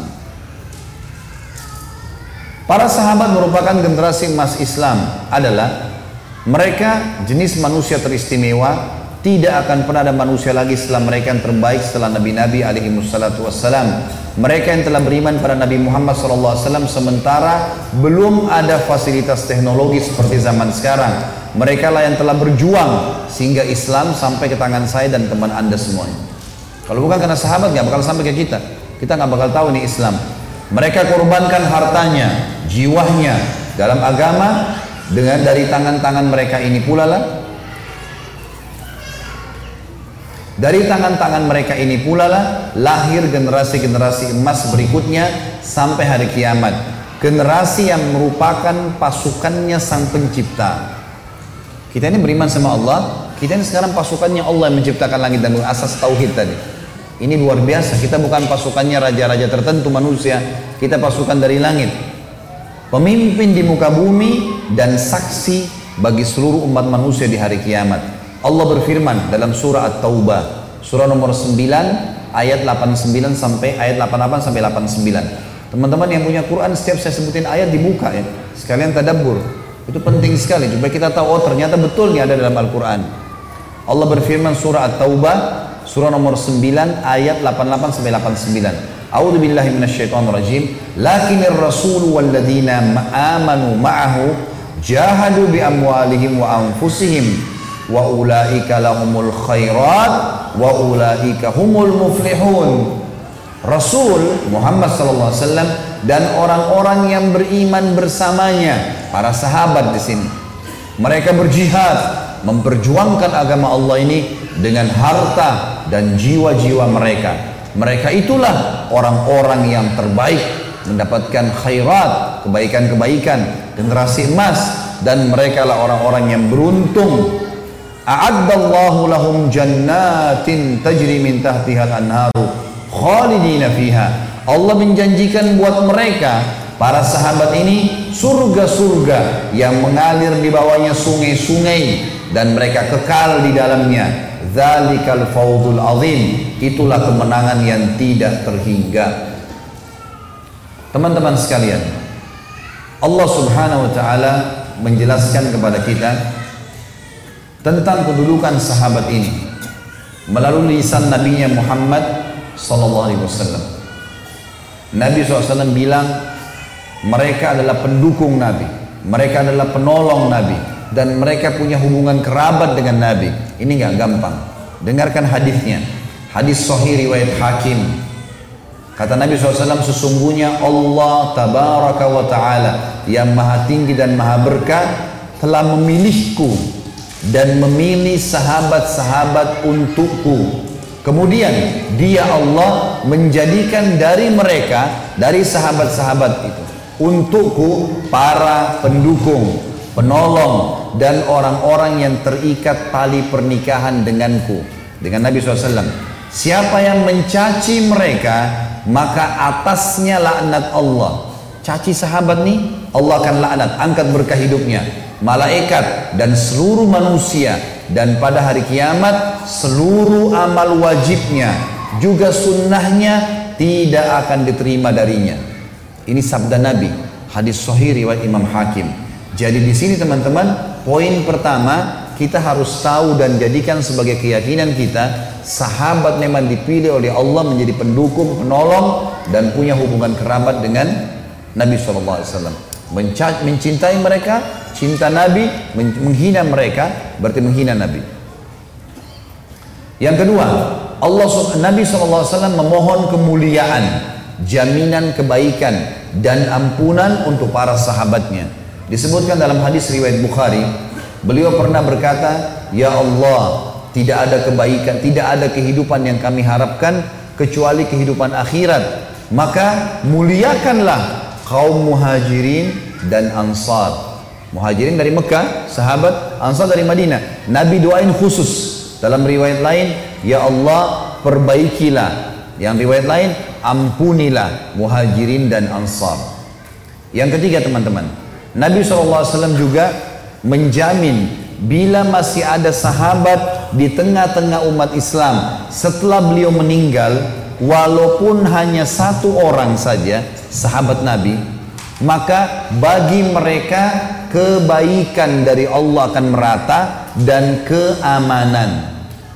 Ini luar biasa ya. Kalau generasi Islam di tengah-tengah mereka ada satu sahabat Nabi saja walaupun cuma satu setelah Nabi meninggal maka dijamin komunitas itu akan mendapatkan selalu kebaikan dari Allah dan keamanan. Sabda beliau sallallahu alaihi wasallam hadis ini dengan sanad hasan diriwayatkan oleh Ibnu Abi Syaibah dalam kitab Al-Musannaf. Kalian semua umat Islam masih senantiasa dalam kebaikan dan keamanan selama masih ada di antara kalian orang yang pernah melihatku dari para sahabatku. Kalau ada satu orang saja antara kalian masih hidup dan antara sahabat saya, pasti kalian dapat kebaikan dan keamanan. Kata Nabi yang lanjutannya adalah, demi Allah, kalian juga akan senantiasa dalam kebaikan dan keamanan selama masih ada di antara kalian orang yang pernah melihat orang yang menjadi sahabatku. Jadi generasi tabi'in, saking berkahnya sahabat nih, kalau mereka masih ada biar satu orang kita akan aman. Kalau mereka sudah mati semua, tapi ada di tengah-tengah kita satu orang yang pernah melihat sahabat juga dijamin keamanan. Saking berkahnya lagi, kata Nabi SAW, dan kalian akan terus mendapatkan kebaikan dan keamanan kalau di tengah-tengah kalian ada orang yang pernah melihat orang yang pernah melihat sahabat-sahabatku. Generasi tabi tabiin. Jadi sampai tiga generasi diberkahi oleh Allah. Saking berkahnya sahabat ini. Satu orang saja ada sudah aman buat kita. Yang keempat, Nabi SAW menjamin kemenangan di medan perang selama ada sahabat. Kalau ada satu orang sahabat, pasti menang tuh pasukan. Nggak pernah kalah. Di Uhud pun itu pertama menang waktu sama Nabi SAW. Nanti setelah ada Pemana-pemana yang tinggalin lokasi baru kemudian terjadi. Tapi kalau enggak, maka tidak ada sama sekali kekalahan. Selama ada sahabat. Nabi SAW menjamin kemenangan di medan perang selama ada sahabat. Bahkan jaminan tersebut didapatkan bila ada generasi yang pernah bertemu dengan sahabat atau tabi'in atau yang pernah bertemu dengan tabi'in yang bernama tabi' tabi'in. Sabda Nabi Muhammad SAW di dalam hadis. Hadis ini diriwayatkan uh, oleh Imam Bukhari ya. Kata Nabi SAW, akan datang satu masa nanti akan datang satu masa nanti setelah aku meninggal kata Nabi kalian akan menghadapi peperangan pergi berjihad. Nabi sudah meninggal nih. Lalu mereka di, di pasukan itu saling bertanya apakah ada di pasukan yang pernah menyertai Nabi SAW ini di pasukan sekarang ada sahabat nggak? Lalu mereka menemukan satu orang saja sahabat maka Allah berikan kemenangan karena satu orang itu. Satu sahabat itu. Lalu kata Nabi SAW kemudian datang nanti masa di mana sahabatku sudah mati semua. Lalu kalian sekelompok dari kalian pergi berjihad. Lalu mereka berkata apakah ada di pasukan orang yang pernah menjadi sahabat sahabatnya Rasulullah? Tabi'in ada nggak di sini di, di, di medan perang? Mereka temukan satu orang tabiin yang pernah bertemu dengan sahabat Nabi. Maka Allah berikan mereka kemenangan karena satu orang itu. Dan akan datang nanti lagi generasi setelah itu berperang. Lalu mereka berkata di medan perang, ada nggak di dalam pasukan ini orang yang pernah menjadi sahabat, sahabatnya sahabat-sahabatku, tabi tabiin. Mereka temukan satu orang, maka Allah pun berikan kepada mereka kemenangan. Ini hadis sahih riwayat Bukhari. Saking berkahnya sahabat tuh. Yang kelima teman-teman sekalian, Nabi Muhammad SAW menjadikan kesaksian sahabat adalah sesuatu yang terjadi. Kesaksian mereka. Kalau sahabat bilang ini orang baik, orang baik tuh. Sahabat bilang buruk, buruk. Ini bukan perkataan saya, dengarkan baik-baik. Hadis riwayat Imam Bukhari Muslim. Kata Nabi SAW kepada para sahabatnya, siapa yang kalian, wahai para sahabat-sahabatku, sebutkan kebaikan baginya, maka ia akan mendapatkan surga. Dan siapa yang kalian sebutkan keburukan baginya, maka ia akan masuk neraka. Kalian semua hai sahabatku adalah saksi-saksi Allah di muka bumi. Kalian adalah saksi-saksi Allah di muka bumi. Ini sabda Nabi semua ya. Sudah lima poin kelebihan sahabat. Ini sangat luar biasa bentrok dengan keyakinan orang Syiah yang mencaci maki sahabat. Siapa mereka yang mau caci maki sahabat? Generasi yang sudah bertemu dengan Nabi, ketemu Nabi yang sudah luar biasa. Bagaimana bisa dia caci maki nih? Dan Nabi sudah ingatkan, ikuti satu persatu ya. Yang keenam, Nabi SAW menjamin kar karena generasi emas umat ini ya, adalah para sahabat Kata Nabi SAW dalam riwayat yang diriwayatkan Imam Bukhari Muslim juga, generasi emas umatku adalah generasi yang bersamaku, sahabat. Kemudian disusul lanjutnya generasi emas itu dengan orang yang datang setelah mereka, tabi'in. Lalu didatang, lalu dilanjutkan generasi emas ini dengan yang datang setelahnya. Jadi tiga generasi ya, sahabat, tabi, tabi'in. Baik, kata Nabi SAW, setelah itu akan datang dari kaum muslimin dari kalian setelah mereka habis nih yang memberi kesaksian padahal tidak diminta darinya. Salah tapi dia saksi dukung orang. Kayak sekarang banyak orang di pengadilan. Orang salah dibela. Padahal orang Islam sudah tahu nggak boleh nggak boleh dukung loh orang salah. Salah salah. Istri ke anak ke suami ke salah salah. Hukum. Banyak orang tua ini salah nih. Anaknya narkotika bebaskan lagi dari penjara. Jangan biarin dihukum. Biar dia kapok gitu. Nggak boleh. Dilepasin dia buat lagi nyusahin lagi. Kata Nabi SAW ada umat Islam nanti memberikan kesaksian padahal tidak diminta. Dan dia tahu itu salah. Berkhianat dan tidak punya amanah. Bernazar namun tidak memenuhinya. Dan kegemukan kelihatan pada mereka. Karena mereka menjauhi generasi sahabat ini.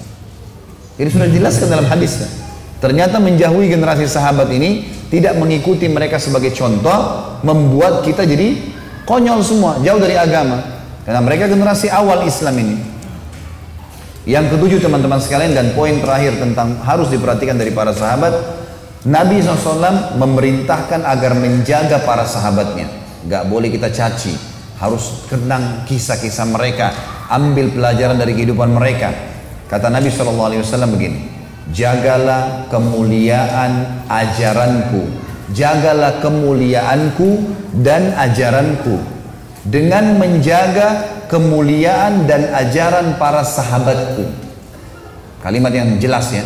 Jagalah kemuliaanku dan ajaranku dengan menjaga kemuliaan sahabatku dan ajaran para sahabatku juga orang-orang yang datang setelah mereka langsung tabi'in. Dan orang-orang yang datang setelah mereka tabi tabiin. Hadis ini sahih riwayat Ibnu Majah. Artinya memang teman-teman kalau kita mau jaya kita mau menjadi generasi emas benar mendirikan tauhid sebagai asas agama Rasulullah SAW ikutan kita harus kita ikuti yang ketiga sahabat menjadi idola kita. Sahabat ini yang kita jadikan sebagai patokan untuk lebih jauh kita akan tutup tema kita teman-teman sekalian dengan kisah-kisah heroik para sahabat dan ada beberapa poin yang saya jelaskan setelah itu. Tapi yang jelas kisah heroik ini penting. Teman-teman sekalian, kisah heroik ini cukup banyak ya. Tapi di antaranya adalah saya kalau tidak salah pernah saya sampaikan kisah kalau tentang Abu Bakar ya. Sudah pernah itu hari pertemuan yang dulu ya di, di Bali yang saya sampaikan tentang uh, kisah Isra Mi'raj bersama Abu Bakar. Ya. Kita masuk ke kisah Umar. Umar radhiyallahu anhu ini punya banyak kisah. Di antaranya Kisah masuk Islamnya Umar. Ini contoh saja di kisah sahabat, kisah heroik dalam masalah akidah ya. Akidah dulu. Umar bin Khattab ini begini. Dia pernah Umar ini uh, terkenal kalau pakai baju perang, pakai baju perang di Mekah, dia udah pakai baju perangnya, dia mau berantem sama satu orang, maka dia tidak akan buka bajunya sampai orang itu mati atau dia mati. Gak pernah main-main Umar. Kalau sudah pakai baju perang, perang. Dan Umar ini orangnya tinggi besar. Cirinya kalau duduk di atas kuda kakinya sampai di tanah. Gitu. Jadi dua meter sekian tingginya. Orangnya besar sekali. Umar bin Khattab ini pernah ngambil dan orang ini Umar ini sangat keras dengan Islam ya. Sebelum masuk Islam teman-teman, dia sahabat dekat dengan Abu Jahal. Abu Jahal namanya Umar bin Amr bin Hisham. Sampai Nabi bilang apa? Ya Allah muliakan Islam dari salah satu dari dua Umar. Umar bin Khattab atau Umar bin Amr bin Hisham. Karena dua orang ini punya prinsip. Kalau dia sudah berpegang pada satu hal, mau salah, mau benar, dia sampai pertahankan sampai mati. Walaupun salah. Umar bin Khattab ini kena teman dekatnya Abu Jahal. Abu Jahal itu kan namanya Umar ya. Jadi Abu Jahal ini punya banyak budak, masuk Islam semua. Di antaranya kan ada Yasir, Ammar, Sumayyah yang yang Yasir sama Ammar ya Yasir sama Sumayyah mati syahid pertama dalam Islam. Itu kalau uh, Abu Jahal lagi nyiksa budaknya, Umar bin Khattab datang ikut nyiksa. Jadi saking bencinya sama Islam itu. Teman-teman sekalian pernah Umar bin Khattab ini waktu satu malam dia berjaga-jaga. Jadi kalau meja ini kita ibaratkan kota Mekah, kiri kanannya Mekah ini, timur sama baratnya ada gunung besar, namanya Aswaida dan gunung Abi Kubais. Dua ini besar sekali. Jadi Mekah terlindungi dari timur dan baratnya. Di belakang Mekah itu ada tembok besar, benteng. Di utara ya, di selatannya juga ada tembok. Tapi pintu gerbang cuma dari depan. Jadi orang kalau keluar masuk Mekah cuma bisa lewat sini, lain-lain nggak bisa. Kaum muslimin waktu awal-awal Islam disiksa luar biasa, nggak bisa nyampein dakwah. Sebagai orang dakwah digebukin. Setiap ada orang yang eh, apa namanya masuk dari luar Mekah bertanya tentang muslimin dipukul, nggak bisa. Mau keluar dari Mekah nggak boleh. Ada satu orang ibu namanya Ummu Abdillah. Ini Ummu Abdillah ini waktu Nabi SAW lihat umat Islam disiksa betul luar biasa. Waktu itu sudah sekitar 8 tahun, eh, 5 tahun, 6 tahun Nabi berdakwah di Mekah. Yang beriman itu cuma 153 orang. Ayah Nabi bilang, yang mau hijrah ke Habasyah, Ethiopia silakan. Keluarlah 83 orang sahabat. Jadi tinggal di Mekah sekitar 70 orang saja, gitu kan. 83 orang ini di antaranya Ummu Abdillah. Ummu Abdillah ini kebetulan satu suku dengan Umar. Umar bin Khattab ini orang sangat tegas dengan agama Islam. Dia selalu mukul, selalu siksa. Satu malam dia yang berjaga, Umar yang berjaga di pintu gerbang. Waktu dia keliling, dia lewatin bukit Abi Kubais, gunung Abi Kubais. Dia kaget dari atas gunung Abi Kubais turun Ummu Abdillah. Ummu Abdillah ini lagi gendong anaknya, Abdullah lagi kecil, masih kecil. Perempuan naik gunung ini nggak gampang, naik gunung turun. Umar kaget, wahai Ummu Abdillah, ngapain kamu di sini? Kenapa naik gunung turun gunung ini? Kata Ummu Abdillah, Kalian heran, kami heran dengan kalian hai Quraisy. Kami mau beriman sama Allah kalian larang. Ibadah di Mekah dilarang. Mau keluar dari Mekah juga dilarang. Ya terpaksa saya naik gunung. Kenapa pintu gerbang kamu akan bunuh saya? Umar kaget sampai pada tingkat itukah gitu kan? Umat Islam ini mempertahankan agamanya, dia kaget kan? Lalu dia bilang, wahai Ummu Abdillah, pergilah ke mana saja kau mau, saya tidak akan ganggu kamu. Semoga keselamatan bersamamu. Pergilah Ummu Abdillah nih, teman-temannya yang lain yang 80 ya dua orang di sana tinggal dua orang ini Abu Ummu Abdillah sama anaknya yang ditunggu. Mereka katakan hai Ummu Abdillah dari mana? Kenapa telat? Tadi saya naik gunung dulu. Lama. Terus kata mereka syukurlah Alhamdulillah kau selamat. Ada orang Quraisy yang lihat gak dia bilang tidak ada kecuali Umar bin Khattab. Kaget mereka. Umar itu musibah besar. Ya, Umar ini luar biasa benci sama Islam gitu kan. Kata Ummu Abdillah tapi dia doain saya Mungkin kata ada satu orang sahabat bilang, mungkin Ummu Abdillah kau penyebab dia masuk Islam. Apa jawaban sahabat yang lain? Semuanya. Saking susahnya Umar masuk Islam waktu itu. Mereka bilang, kalau Umar syahadat, unta juga bisa syahadat. Saking gak mungkinnya gitu loh. Gak mungkin orang ini syahadat. Oh tiap hari siksa kita kok. Gimana caranya dia bisa masuk Islam? Ringkas cerita, pokoknya Umar ini berpikir terus Ummu Abdillah ini. Kenapa kok agama ini sampai bisa buat perempuan gendong anaknya naik gunung mau lari apa ini gitu dia keluar besoknya pakai baju perang bawa pedang ingin membunuh Nabi Muhammad SAW Keluar. Untuk itu memang dia keluar. Untuk bunuh Nabi. Dia ketemu sama satu orang sahabat yang pura-pura yang sembunyikan Islamnya. Tanya, Hai Ibnu Khattab mau ke mana kau? Mereka sudah tahu kalau pakai baju perang pasti bunuh orang nih. Dan Umar ini orangnya sangat kuat ya.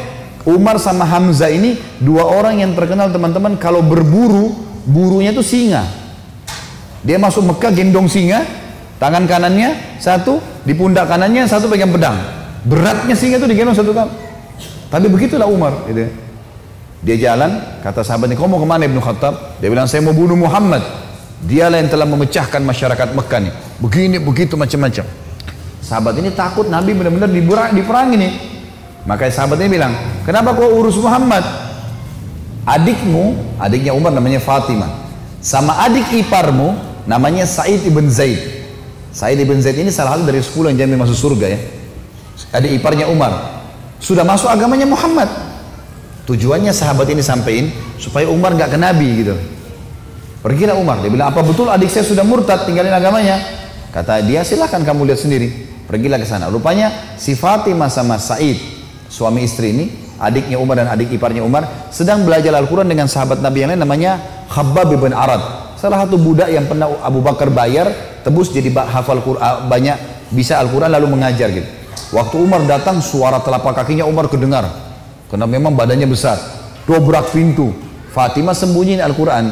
Khabbab bin Arad disembunyiin dalam kamar gitu kan. Oleh Said bin Zaid. Lalu kata Umar, apa yang tadi saya dengar tuh? Kata Fatimah nggak ada apa-apa.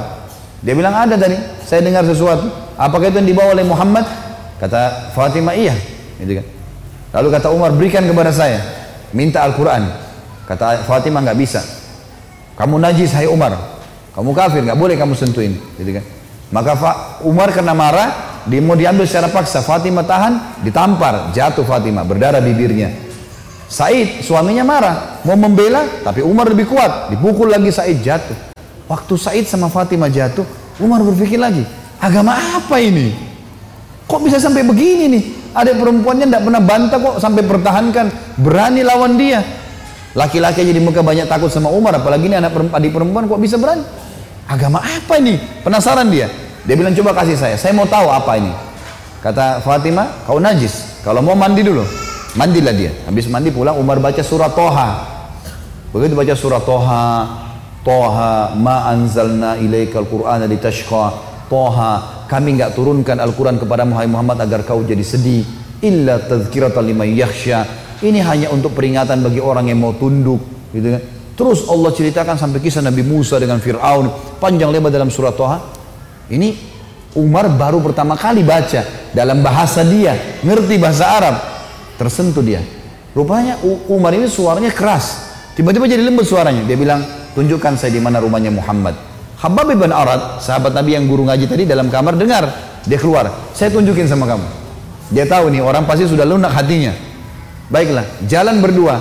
Khabab bin Arat ini jalan di sebelah Umar. Umar dengan pedangnya, dengan perisainya menuju ke Darul Arkam. Tempatnya umat Islam lagi belajar gitu kan. Di lantai dua, rumah ini Darul Arkam dua lantai. Lantai dua ini ada sahabat yang memantau. Kalau ada orang Quraisy datang disuruh bubar. Dari jauh dilihat Umar jalan, baju perang, pegang pedang, Khabab bin Arad di sebelahnya. Teriak dia, Khabab bin Arad ditawan oleh Umar gitu kan. Datang Umar bin Khattab mau membunuh kita nih. Sahabat di bawah sudah ribut semua. Umar ini teman-teman nanti dengar kisahnya ya, setelah masuk Islam. Tidak pernah takut. Mau yang dia hadapi 100 orang, mau 1000 orang, dia sendirian dia lawan. Enggak takut pokoknya. Enggak ada takutnya sudah. Ini urat nadi takutnya sudah habis sudah enggak ada. Subhanallah, dia waktu dekat Hamzah sudah masuk Islam sebelumnya. Hamzah juga orang kuat. Hamzah bilang ya Rasulullah, bukain pintu. Kalau dia berani macam-macam saya yang hadapi. Saya mati tuh dia mati. Kata Nabi SAW masukkan Hamzah ke dalam kamar. Hamzah suruh masuk dalam kamar. Buka pintu. Dibuka pintu. Waktu Umar datang, lihat Nabi langsung tundukin matanya. Nabi datang, pegang pundaknya sama Nabi. Lalu Nabi goncang dengan kuat sambil mengatakan, Hai Ibnu Khattab, belum tibakah saatnya kau tunduk kepada Allah dan Rasulnya? Maka Umar diam. Dikoncang kedua kali. Wahai Ibnu Khattab, belum tiba saatnya kau beriman pada Allah dan Rasulnya. Umar jatuh terlutut depan Nabi. Lalu Nabi goncang yang ketiga kali. Wahai Ibnu Khattab, belum tiba saatnya kau beriman Allah dan Rasulnya, maka dia syahadat. Asyhadu an la ilaha illallah anna Muhammad Rasulullah. Satu Darul Arkam takbir. Semuanya orang takbir, Allahu Akbar. Saking kerasnya takbirnya terdengar dekat Ka'bah. Orang-orang Quraisy dengar, ada apa nih takbir muslimin? Maka Nabi bilang bubar, suruh bubar semuanya. Jangan ada di sini. Nanti Quraisy buat masalah. Awal-awal Islam, Umarin duduk sama Nabi. Ya Rasulullah, ajarkan saya lebih jauh tentang Islam. Apa itu? Nabi ajarkan tauhid. Ini semua berhala buatan manusia. Allah melarang itu. Yang punya Ka'bah ini Allah. Allah itu begini, begitu, begini. Diceritakan panjang lebar semuanya. Dalam hitungan berapa menit Umar tambah tertanam iman dalam hatinya. Oh begitu ya. Lalu kata Umar begini, ya Rasulullah, kalau apa yang anda sampaikan ini semua benar, berarti kita benar. Kata Nabi, iya. Berarti Quraisy itu salah. Kata Nabi SAW, iya. Ayo kita perangi ya Rasulullah. Baru syahadat nih. Baru syahadat. Bayangkan heroik dalam akidah ya. Ini benar-benar sudah nggak ada lagi toleransi. Padahal kemarin dia musuh Islam. Kan gitu. Maka kata Nabi SAW belum ada perintah hai Umar. Jangan dulu. Umar penasaran nih. Dia datang ke sahabat-sahabat situ. Siapa yang paling benci kalian selain saya dulu? Umar tahu dirinya paling benci kan? Siapa di antara Quraisy yang paling benci kalian selain saya? Kata mereka, sahabatmu Umar bin Amr bin Hisham, Abu Jahal. Umar keluar, nggak banyak ngomong, keluar ke rumahnya Abu Jahal. Ketuk-ketuk pintu, Abu Jahal buka pintu, langsung dia mau peluk Umar. Selamat datang saudaraku. Umar bilang sebentar. Ya. Kamu udah tahu belum wahai Abu Hakam? Abu Hakam julukan di Mekah. Abu Hakam ini orang bijaksana kan dia raja Mekah kan? Apa ya Ibnu Khattab? Dia bilang asyhadu an la ilaha illallah wa anna Muhammad Rasulullah. Abu Jahal kaget, dibantingin pintu. Tabban lak, kecelakaan buat kamu. Kaget dia Umar masuk Islam. Ini nggak sembarangan ini. Umar kembali lagi ke Darul Arkam. Siapa orang Quraisy yang tidak bisa simpan rahasia? Kata mereka, maaf kalau ada yang namanya sama di sini ya. Ini secara tidak sengaja mungkin. Kata orang sahabat-sahabat Nabi, Jamil bin Muammir. Jamil bin Muammir ini orang apa ya? Kalau kita sekarang televisinya manusia kali ya. Gak bisa simpan rahasia. Apa pun informasi, mau benar mau salah disampaikan sama dia. Ini sama radio. Kata Abdullah bin Umar, saya ikuti ayah saya. Rupanya ayah saya mencari Jamil tuh, di mana Jamil nih? Jamil lagi duduk depan Ka'bah, lagi ngeliat keadaannya orang. Ini cari gosip apa nih yang bisa disebarin? Orang yang gitu. Umar datang duduk sebelahnya. Hai Jamil, udah tahu informasi baru? Kata Jamil, apa itu? Asyhadu an la ilaha illallah wa anna Muhammad Rasulullah. Kata Abdullah bin Umar, demi Allah Jamil nggak lihat wajah ayah saya. Berdiri, naik di atas batu tinggi. Hai Quraisy, Umar sudah murtad. Teriak langsung. Orang-orang Quraisy datang. Hai Umar, kau sudah murtad? Umar bilang tidak, tapi asyhadu an la ilaha illallah wa anna Muhammad Rasulullah. Ini orang dulu ini musuh besar sama Islam nih. Lihat sekarang bagaimana dia perjuangkan heroiknya dalam masalah akidah. Benar-benar, gak ada gak ada jalan cerita yang lain. Lalu kata dalam kisah ini dikatakan orang-orang Quraisy menguroyoki Umar. Belasan orang berantem sama Umar dari pagi sampai maghrib. Berkelahi sama Umar. Begitu Umar sudah capek maghrib, ditangkap satu tokoh masyarakatnya, siapa di situ kepala suku yang ikut-ikutan, dipegang sama Umar, dibanting ke tanah, didudukin dadanya, ditusuk matanya. Kata Umar, kalau kau tidak suruh mereka bubar, matamu saya butain. Ini biar Umar lagi digebukin, pokoknya satu orang ini. Ini kepala suku teriak, Hai Quraisy, lepasin Umar gila mau butain mata saya. Lepas. Tidak cukup teman-teman. Besok pagi Umar datang lagi dekat Ka'bah. Asyhadu an la ilaha illallah wa anna Muhammad Rasulullah. Iklanin. Keroyokin lagi dari pagi sampai maghrib. Sama kalau capek, tangkap satu orang, banting ke tanah, dudukin, tusuk matanya. Kalau tidak suruh mereka bubar, saya butain matamu, bubar. Hari ketiga datang lagi. Asyhadu an la ilaha illallah wa anna Rasulullah. Terus begitu. Hari keempat Umar datang sudah nggak ada yang mau berantem sama Umar. Luar biasanya gitu ya. Ini kisah luar biasa, kisah heroik ya. Bagaimana dia mempertahankan akidahnya gitu. Berantem sendirian. Sudah tahu ini benar. Kisah yang kedua teman-teman, kisah Sa'ad bin Abi Waqqas. Sahabat ini masuk Islam umurnya 16 tahun. Dan Sa'ad bin Waqqas ini uh, ibunya terkenal jadi di zaman Quraisy itu ada perempuan yang anak kepala suku, punya kedudukan kita anak pejabat lah, dikenal di Mekah. Dan saat ini terkenal sangat bakti sama ibunya. 16 tahun umurnya menghadiri sekali saja pengajian Nabi, tersentuh mau masuk Islam, syahadat. Ibunya dengar dan dianggap waktu itu Islam ini yang dibawa oleh Nabi SAW adalah agamanya orang miskin. Jadi yang beriman itu budak-budak, Ini orang-orang kaya ini nggak ada yang mau. Mau dengar aja nggak mau gitu. Maka kata ibunya, wahai Sa'ad, saya dengar kau sudah masuk ke agamanya Muhammad. Kalau kau tidak tinggalkan agama itu, maka aku akan boikot makan sampai aku mati kata ibunya. Dan kalau aku mati, biarkan satu Mekah cerita kalau kamu telah membunuh ibumu. Saat bilang ibu janganlah begitu ibu. Saya beriman karena saya tahu ini kebenaran. Kalau siapa tahu juga kamu mau ikut dan tidak modal. Ternyata ibunya betul nih. Dari pagi sampai malam, menjelang malam tidak makan, tidak minum. Sampai lemes, pucat wajahnya ibunya. Lalu ibunya bilang, Hai saat, ini 16 tahun ya. Dalam masalah akidah teman-teman sekalian. Kata ibunya begini, Wahai saat, kau sudah lihat saya pucat, saya lemah, sebentar lagi demi Lat dan Uzza. Ini nama Tuhannya mereka patung. Saya akan mati. Ingat, kau bunuh saya, kamu yang rusak, namamu akan rusak di masyarakat dan dan seterusnya. Lalu saat datang bisikin ibunya kalimat begini. Dia mengatakan, "Wahai ibu, ketahui dan camkan baik-baik. Jangankan ibu punya satu nyawa, kalau ibu punya seribu nyawa, seribu nyawa, semuanya mati hidup, mati hidup sampai seribu habis. Ibu saya, saya tinggalkan agama ini, saya tidak akan tinggalkan. Ibu mau makan, silakan. Tidak mau makan, mati pun tidak apa-apa. Ibunya lihat serius anaknya, akhirnya makan. Tapi saat umur 16 tahun, pertahankan agamanya. Sampai turun firman Allah untuk saat radhiyallahu anhu. Firman Allah ini surah Al-Ankabut, surah nomor 29 ayat 8. Ini turun kepada beliau. Bunyinya a'udzubillahi minasyaitonir wa wassaynal insana biwalidayhi husna wa in jahadaka litusyrika bima laysa laka ilm fala tuti'huma wa sahibuhuma fi uh, wala tuti'huma ilayya marji'ukum fa unabbi'ukum bima kuntum ta'malun. Dan kami wajibkan manusia berbuat baik kepada kedua orang tua ibu bapak dan jika keduanya memaksamu untuk mempersekutukan aku kata Allah dengan sesuatu yang tidak ada pengetahuanmu tentang itu maka jangan kau mengikuti keduanya. Bakti sama orang tua kafir silakan tapi jangan pernah melanggar masalah akidah. Tetap Allah Tuhan. Hanya kepadaku lah kalian akan dikembalikan, lalu aku kabarkan kepada kalian apa yang kalian kerjakan. Inilah teman-teman sekalian kisah berhubungan dengan masalah akidah. Masih ada waktu nggak? Berapa menit lagi? Baik, mudah-mudahan keburu ya. Kita masuk ke masalah jihad, eh, masalah jihad. Tadi itu masalah akidah. Sekarang dalam jihad banyak kisah-kisah unik di sini.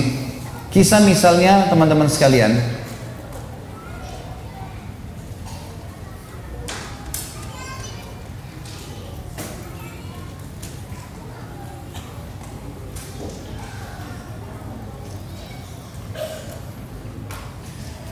Ada seorang sahabat bernama Umair bin Hamam.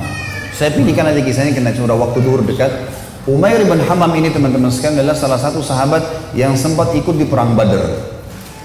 Waktu Nabi sudah atur pasukan, musuh sudah depan mata, ini tinggal pecikan takbir perang nih. Sudah akan musuh akan saling bunuh membunuh. Lalu kata Nabi SAW dengan sabda yang masyhur dalam hadis Bukhari, demi Allah, tidak ada seorang pun dari kalian sekarang yang hadir di perang Badar ini, di kancah peperangan ini, terbunuh menghadapi musuh, kecuali pasti masuk surga yang luasnya seluas langit dan bumi. Umair ini, Ibn Humam, kebetulan lagi pegang dua butir kurma di tangannya. Lalu dia bilang, bakin, bakin. Bakin itu indah sekali ya Rasulullah. Indah sekali. Ulangin ya Rasulullah. Kata Nabi SAW, demi zat yang ubun-ubunku dalam agama maksudnya demi Allah, tidak ada seorang pun dari kalian di sini yang terbunuh di kancah peperangan sekarang ini. Perang Badar, kecuali pasti masuk surga yang luasnya seluas langit dan bumi. Umar mengatakan, bakin, bakin, dengan semangat dia. Maka kata Nabi, kata Nabi SAW, kata Nabi, kenapa Umar? Kenapa kau bilang bakin, bakin? Maksudnya indah sekali ya Rasulullah.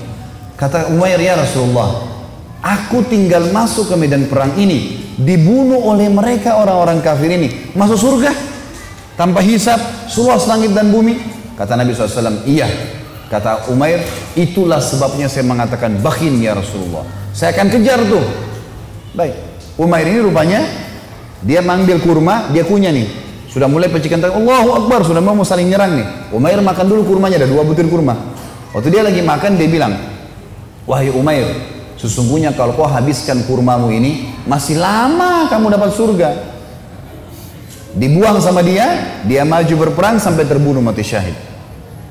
Lihat heroiknya sahabat ya. Bagaimana mereka langsung menyambut apa yang disampaikan Allah dan Rasulnya.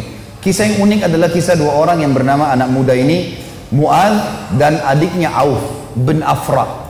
Ini teman-teman, Mu'ad ini umurnya 16 tahun, adiknya Auf namanya, ini umurnya 15 tahun. Ini masih belasan tahun ini. Bandingkan dengan generasi muda Islam sekarang. Azan aja belum tentu ke masjid gitu. Ini teman-teman sekalian ikut di perang di perang Badar. Waktu ikut di perang Badar, Abdurrahman ibn Auf menceritakan kepada kita mengatakan, waktu saya lagi lihat peperangan sudah akan berkecamuk nih, udah mulai mau berperang musuh, tiba-tiba ada satu orang anak muda 16 tahun namanya Mu'al berkata kepada saya kepada Abdurrahman bin Auf, "Paman, mana Abu Jahal?" Kata Abdurrahman, "Kenapa kau tanya Abu Jahal?" Kata Mu'al, "Saya dengar dia orang yang paling suka menyakiti Nabi SAW di Mekah." Benar? Kata Abdurrahman, "Iya benar." Terus untuk apa kau tanya? Saya mau bunuh paman. Ini Abu Jahal ini saya mau bunuh. Kata Abdurrahman, baiklah. Kalau saya lihat nanti, saya akan beritahukan kau dia. Karena ini peperangan orang-orang lagi berkecamuk nih, kita belum tahu. Nanti kalau kelihatan saya lihat. Maka si Muad nunggu di sebelah. Datang adiknya namanya Auf. Tanpa janjian nih, adiknya dia, umurnya 15 tahun. Datang sebelah tanya yang sama, paman, mana namanya Abu Jahal? Kata Abdurrahman, kenapa kau tanya? Saya dengar dia paling suka menyiksa Nabi SAW di Mekah. Benar? Benar. Untuk apa kau tanya? Saya mau bunuh paman. Kata Abdurrahman, baiklah. Kalau saya lihat saya akan tunjukkan. Kata Abdurrahman, sementara dua di kiri kanan saya ini, ini sudah ada gemuruh-gemuruh suara orang sudah mau perang. Tiba-tiba Abu Jahal dari kejauhan kelihatan. Abu Jahal itu dari kepalanya sampai kakinya, kudanya juga sampai kakinya semuanya besi. Yang kelihatan cuma matanya saja. Dia dulu di atas kuda, dikelilingi oleh 10 baris pasukan. Lingkar. Nggak bisa ditembus ini. Bayangkan kalau satu orang berdiri ada orang buat lingkaran lingkaran pertama lingkaran kedua sampai 10 lingkaran. Gimana caranya menembus nih? Kata Abdurrahman waktu saya lihat saya bilang itu Abu Jahal. Waktu saya bilang itu Abu Jahal kata Abdurrahman demi Allah si Mu'ad sama Auf seperti dua anak panah yang melesit ya dilepas dari busurnya. Lari dua-dua ini. Menembus 10 baris itu. Tebas sana tebas sini naik di atas pundaknya sampai ke Abu Jahal. Dan dua-duanya menebasin pedangnya sampai kena ke pahanya Abu Jahal.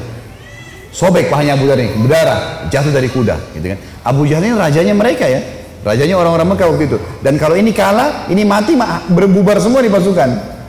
Yang terjadi teman-teman sekalian si Auf si adik ini 15 tahun dikeroyoki oleh pengawal-pengawalnya Abu Jahal mati syahid. Si Mu'adz ini sempat nangkis-nangkis tangannya kena tebasan pedang. Tapi dia sempat keluar gitu kan? Dia keluar dari medan perang 16 tahun teman-teman sekalian. Diambil imamahnya diikat tangannya sama dia. Yang sobek itu diikat sama dia. Dia masuk belan, melawan satu tangan. Waktu dia lagi perang dia rasa tangannya ini mengganggu dia. Kesakitan kan? Dia mau cari mati syahid nih. Dia keluar ke rancang peperangan tangannya ini diinjak sama kakinya ditarik sama dia. Diputus sekalian. Dia masuk berperang sampai terbunuh teman-teman sekalian. 15 sama 16 tahun yakin mati di medan perang ini adalah syahid. Gak ada rasa takut sama sekali.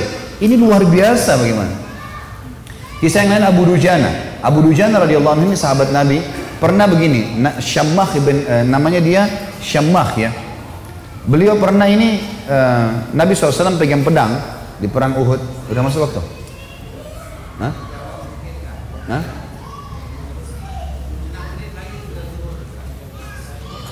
Terus? Maksudnya mau pertanyaan? Butuh tanya jawab atau materi nih? Nah? Kalau saya sih lebih fokus ke materi ya. Lanjut saja ya. Iya, lebih baik kalau antum pulang bawa ilmunya mungkin lebih bermanfaat daripada ada pertanyaan. Insya Allah kalau ada waktu lain, kalau enggak ini. Baiklah, Syammah ibn Harith ini radhiyallahu anhu, beliau pernah teman-teman sekalian Nabi SAW henuskan pedang di perang Uhud, lalu beliau berkata, siapa yang bisa, siapa yang mau memberikan haknya Allah dan Rasulnya di pedang ini, maka Hamzah berdiri mengatakan saya Rasulullah. Nabi SAW tarik, nggak dikasih sama dia. Kemudian Nabi bilang lagi, siapa yang akan memberikan haknya Allah dan Rasulnya di pedang ini? Ali bin Abi Thalib berdiri, mau pegang. Nabi SAW tarik. Hamzah dan Ali ini terkenal pejuang kesatria Islam yang kuat gitu kan Nabi nggak kasih Nabi ulangi lagi yang ketiga siapa yang memberikan haknya Allah dan Rasulnya di pedang ini Maka berdiri lagi teman-teman sekalian, sahabat Nabi yang ketiga, yang sangat terkenal juga adalah uh, Mikdad. Mikdad ini terkenal, Umar bin Khattab jadikan dia seperti kekuatan seribu orang. Saya Rasulullah, Nabi SAW tarik, nggak dikasih. Nabi ulangi yang keempat kali. Siapa yang memberikan haud Rasulullah pedang, di pedang ini? Maka Abu Dujana ini, Syammah ini berdiri mengatakannya Rasulullah, apa haknya Allah dan Rasul di pedang itu? Maka kata Nabi SAW, engkau mengambilnya dan engkau menghantamkan ke musuhmu. Pakai perang ini sampai pedang ini bengkok. Kata Syammah, baik Rasulullah, saya akan berikan haknya. Kasih ke saya pedang itu. Maka Nabi SAW pun memberikan pedang itu. Karena Nabi SAW ingin sahabat ini bertanya dulu apa haknya Allah Rasul di pedang itu. Maka diambil oleh Abu Dujana. Lalu Abu Dujana ini memegang pedangnya. Lalu imamanya tadinya warna merah, warna hitam, diganti warna merah sama dia. Zaman itu kalau pakai imamah merah berarti mau mati gitu. Dipakai warna merah sama dia, pedang itu dipakai, dipegang di dadahnya sambil dia mengayun-ayunkan pedang itu di hadapan musuh orang Quraisy di perang Uhud ya. Belum perang ini. Lalu Nabi SAW lihat, Nabi mengatakan, sungguh perilakunya Syammah ini dibenci oleh Allah. Tidak disuka sama Allah nih, perilaku sombong. Kecuali di posisi seperti ini. Kecuali di medan perang. Boleh kalian tunjukkan keterampilan kalian depan musuh. Tapi kalau enggak, ya di lainnya Allah marah. Maka Abu Dujana pun akhirnya memegang pedang tersebut teman-teman sekalian. Yang terjadi adalah ada seorang sahabat namanya Kaab radhiyallahu anhu. Kaab ini berkata, Waktu saya lihat Abu Dujana sudah mulai masuk menyerang musuh, di medan perang saya penasaran bagaimana Abu Dujana memberikan haknya Allah dan Rasul di pedang itu. Saya pun melihat ada satu orang kafir yang sangat kuat menyerang orang-orang Islam, tebas sana, tebas sini. Badannya kekar. Maka saya berdoa kepada Allah di kancah peperangan. Kaab berdoa, semoga orang kafir ini ketemu dengan Abu Dujana. Ternyata Allah kabulkan doa saya dia bilang. Tiba-tiba Abu Dujan ini berhadapan sama musuh orang kafir itu. Dan waktu berhadapan mereka akhirnya duel berdua. Dan saking serunya duelan Abu Dujana dengan orang kafir ini sampai orang-orang di kancah peperangan berhenti perang. Menyaksikan duelnya mereka. Karena luar biasa. Orang kafir berhenti, orang muslim berhenti. Menyaksikan bagaimana Abu Dujana perang. Sampai akhirnya Abu Dujana di, di, di, di, dipas, ditebas sama orang tersebut dengan pedang dengan sangat kuat ditangkis sama perisai sampai perisai itu terbelah dua dan pedangnya orang kafir melengket maka Abu Dujana pun akhirnya menebaskan pedang itu ke arah orang kafir yang sampai membuat orang kafir itu terbelah bagian setengah badannya. Akhirnya matilah orang itu. Maka kata Kaab aku pun akhirnya menghadap ke Abu Dujana dan dia berkata wahai Kaab bagaimana pendapatmu? Bagaimana yang kau lihat dengan ini maka dia pun tersenyum artinya Abu Dujana betul-betul mengerjakan apa yang diperintahkan oleh Rasulnya Tentu dalam medan perang cukup banyak kisah-kisah teman-teman sekalian. Juga ada kisah yang sangat unik sebenarnya. Saya disimpulkan, insya Allah satu menit saja. Ada namanya Hamrat Asad. Waktu para sahabat kalah di perang Uhud. Ada 70 sahabat mati syahid. Sisanya, kan sahabat yang pergi perang Uhud itu 700 orang ya. 6, 70 orang mati, jadi sisa 630 orang. 630 orang ini teman-teman sekalian semuanya luka parah. Kita tutup dengan kisah ini ya. Luka parah semuanya. Nabi pun berdarah pipinya, keningnya berdarah SAW, giginya pecah. Pundaknya sempat dihantam oleh Ibnu Qami'ah, beliau mengatakan saya rasakan sakitnya sebulan. Ini sahabat semua, 630 orang luka semuanya. Dan minimal mereka luka 5 luka di tubuhnya. Di dalam kisah ini dikatakan teman-teman sekalian, keluar pulanglah mereka ke Madinah di perang Uhud. Sedih, sahabat banyak yang kalah. Waktu itu karena awal peperangan menang, pulang ke Madinah. Waktu masuk di Madinah, tiba waktu maghrib, Sahabat-sahabat ini 600 orang banyak tidak bisa ke masjid. Gak bisa. Ada dua anak muda umur 14 tahun sama 15 tahun. Apa 15 sama 16 tahun. Tapi bukan si Auf tadi, orang lain ini. Ini anak muda ini saking banyaknya luka di badannya sampai ditaruh di atas kuda, lalu diturunkan, dimasukkan di dalam rumah ibunya tinggal rawat, gak bisa bergerak apa-apa lagi. Sholat pun dalam kondisi isyarat mata, udah sakit semua nih, gitu kan? Baik, habis sholat subuh teman-teman, turun perintah Allah. Ini satu hari setelah perang Uhud. Ada perang namanya Hamrat Asad. Nama lokasi Hamrat Asad ini nama lokasi Asad artinya singa. Hamrat ini wilayah warna merah karena gunungnya banyak warna merah. Perintah Allah kepada Nabi Muhammad SAW perintahkan semua sahabat Muhammad yang ikut di Uhud kemarin 630 orang yang luka itu semuanya keluar lagi kejar lagi itu orang-orang Quraisy. Pasukan kalah ya, luka semua. Maka tersebar berita, pemanggil-pemanggil Nabi, Hai orang, hai sahabat-sahabat Nabi yang kemarin ikut Uhud, bukan orang baru, yang luka-luka parah, semuanya oleh Nabi disuruh ngejar menuju ke Hamrat Asad, kejar Quraisy. Maka sahabat-sahabat banyak di antaranya Usaid bin Khudair, ada yang lagi nempel daun untuk mengeringkan lukanya, dicabut sama dia. Sami'na wa ata'na, kami kami patuh dan tenang. Dicabut semua luka-luka mereka yang tempel-tempelan, mereka pergi sambil ngalir darah. Ada dua orang anak muda 15 sama 16 tahun. Ini di sini di riwayat tidak disebutkan namanya. Yang tertidur di atas ranjang, ibunya ngerawat, sholat pun dengan isyarat mata.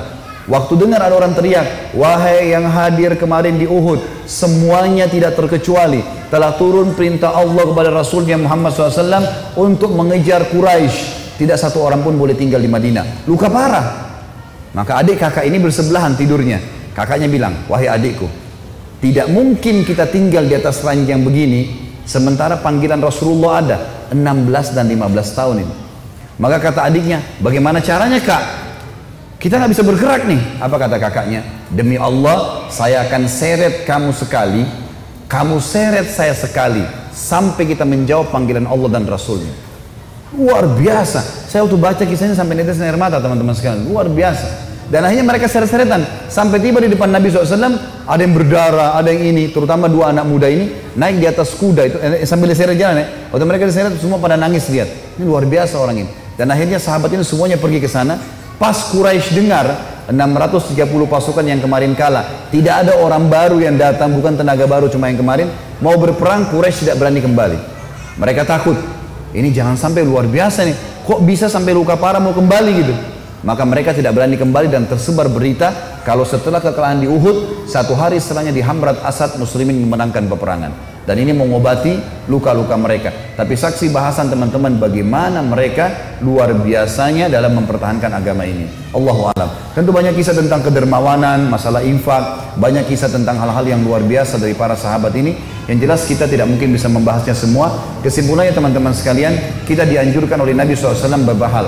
Hadis Nabi dalam Bukhari, jangan kalian menghina dan mencaci maki para sahabatku. Bila seseorang dari kalian berinfak seperti Uhud, besarnya semuanya emas, maka belum bisa mencapai amal mereka walaupun segenggam atau bahkan setengah genggam.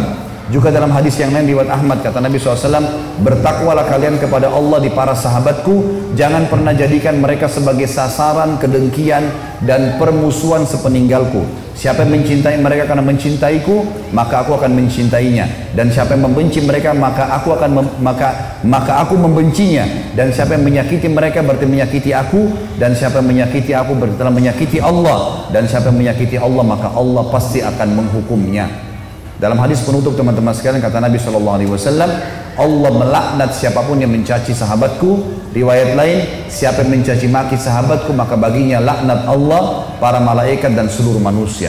Semua ini hadis sahih riwayatkan oleh Tabarani. Kesimpulan teman-teman sekalian, marilah kita kembali kepada asas agama kita. Kalau Allah adalah tauhid, iman kepada Allah ini adalah asasnya, membenarkan risalah Nabi Muhammad SAW dan mengikuti para sahabat, inilah generasi yang sahabat, inilah generasi yang selamat. Pegang hadis Nabi SAW, ini penutup kalimat saya. Kata Nabi SAW, terpecah umatku menjadi 70 Nasrani, Yahudi 71 golongan, Nasrani 70 golongan dan umatku 73 golongan. Semuanya masuk neraka kata Nabi SAW. Umatku yang 73 itu pasti masuk neraka dulu. Ada satu yang tidak, masuk surga tanpa hisap. Enggak lewat neraka dulu. Yang 72 masuk neraka semuanya. Kata para sahabat ya Rasulullah, siapa yang satu itu? Jawaban Nabi, maka ana alaihi wa ashabi. Orang yang mengikuti aku dan mengikuti sahabat-sahabatku. Ini pasti tidak akan menyimpang karena memang wahyu turun kepada Nabi SAW dan sahabat yang menerimanya. Allahu alam kita berdoa kepada Allah SWT semoga bahasan kita bermanfaat buat kita semua dan menjadikan ini sebagai tambahan amal kita pada hari kiamat. Semoga semua yang sakit disembuhkan penyakitnya, yang tidak utang dilunasi utangnya, yang belum dapat hidayah dimudahkan untuk dapat hidayah, yang sudah dapat hidayah dimudahkan untuk mengamalkan dan tidak pernah lupa kita berdoa untuk saudara kita di Muslim di Palestina, di Syria, di Yaman, di Irak, di Myanmar, di Aqsa, di mana pun mereka berada sedang tertindas semoga Allah ikhlaskan niat mereka terima para syuhada mereka muliakan Islam di tangan mereka dan tangan kita semua dan semoga Allah dengan kemahamurahannya menyatukan kita semua di surga Firdaus yang tanpa hisab di mana ia satukan kita di majlis ilmu yang mulia ini. Pada benar dari Allah tentunya kalau ada salah dan saya mohon dimaafkan. Sebelum kafaratul majlis insya Allah nanti malam masih ada ceramah kita dengan uh, judul tertentu ada brosur ada perayaan di depan sana. Besok juga masih ada ceramah satu kali.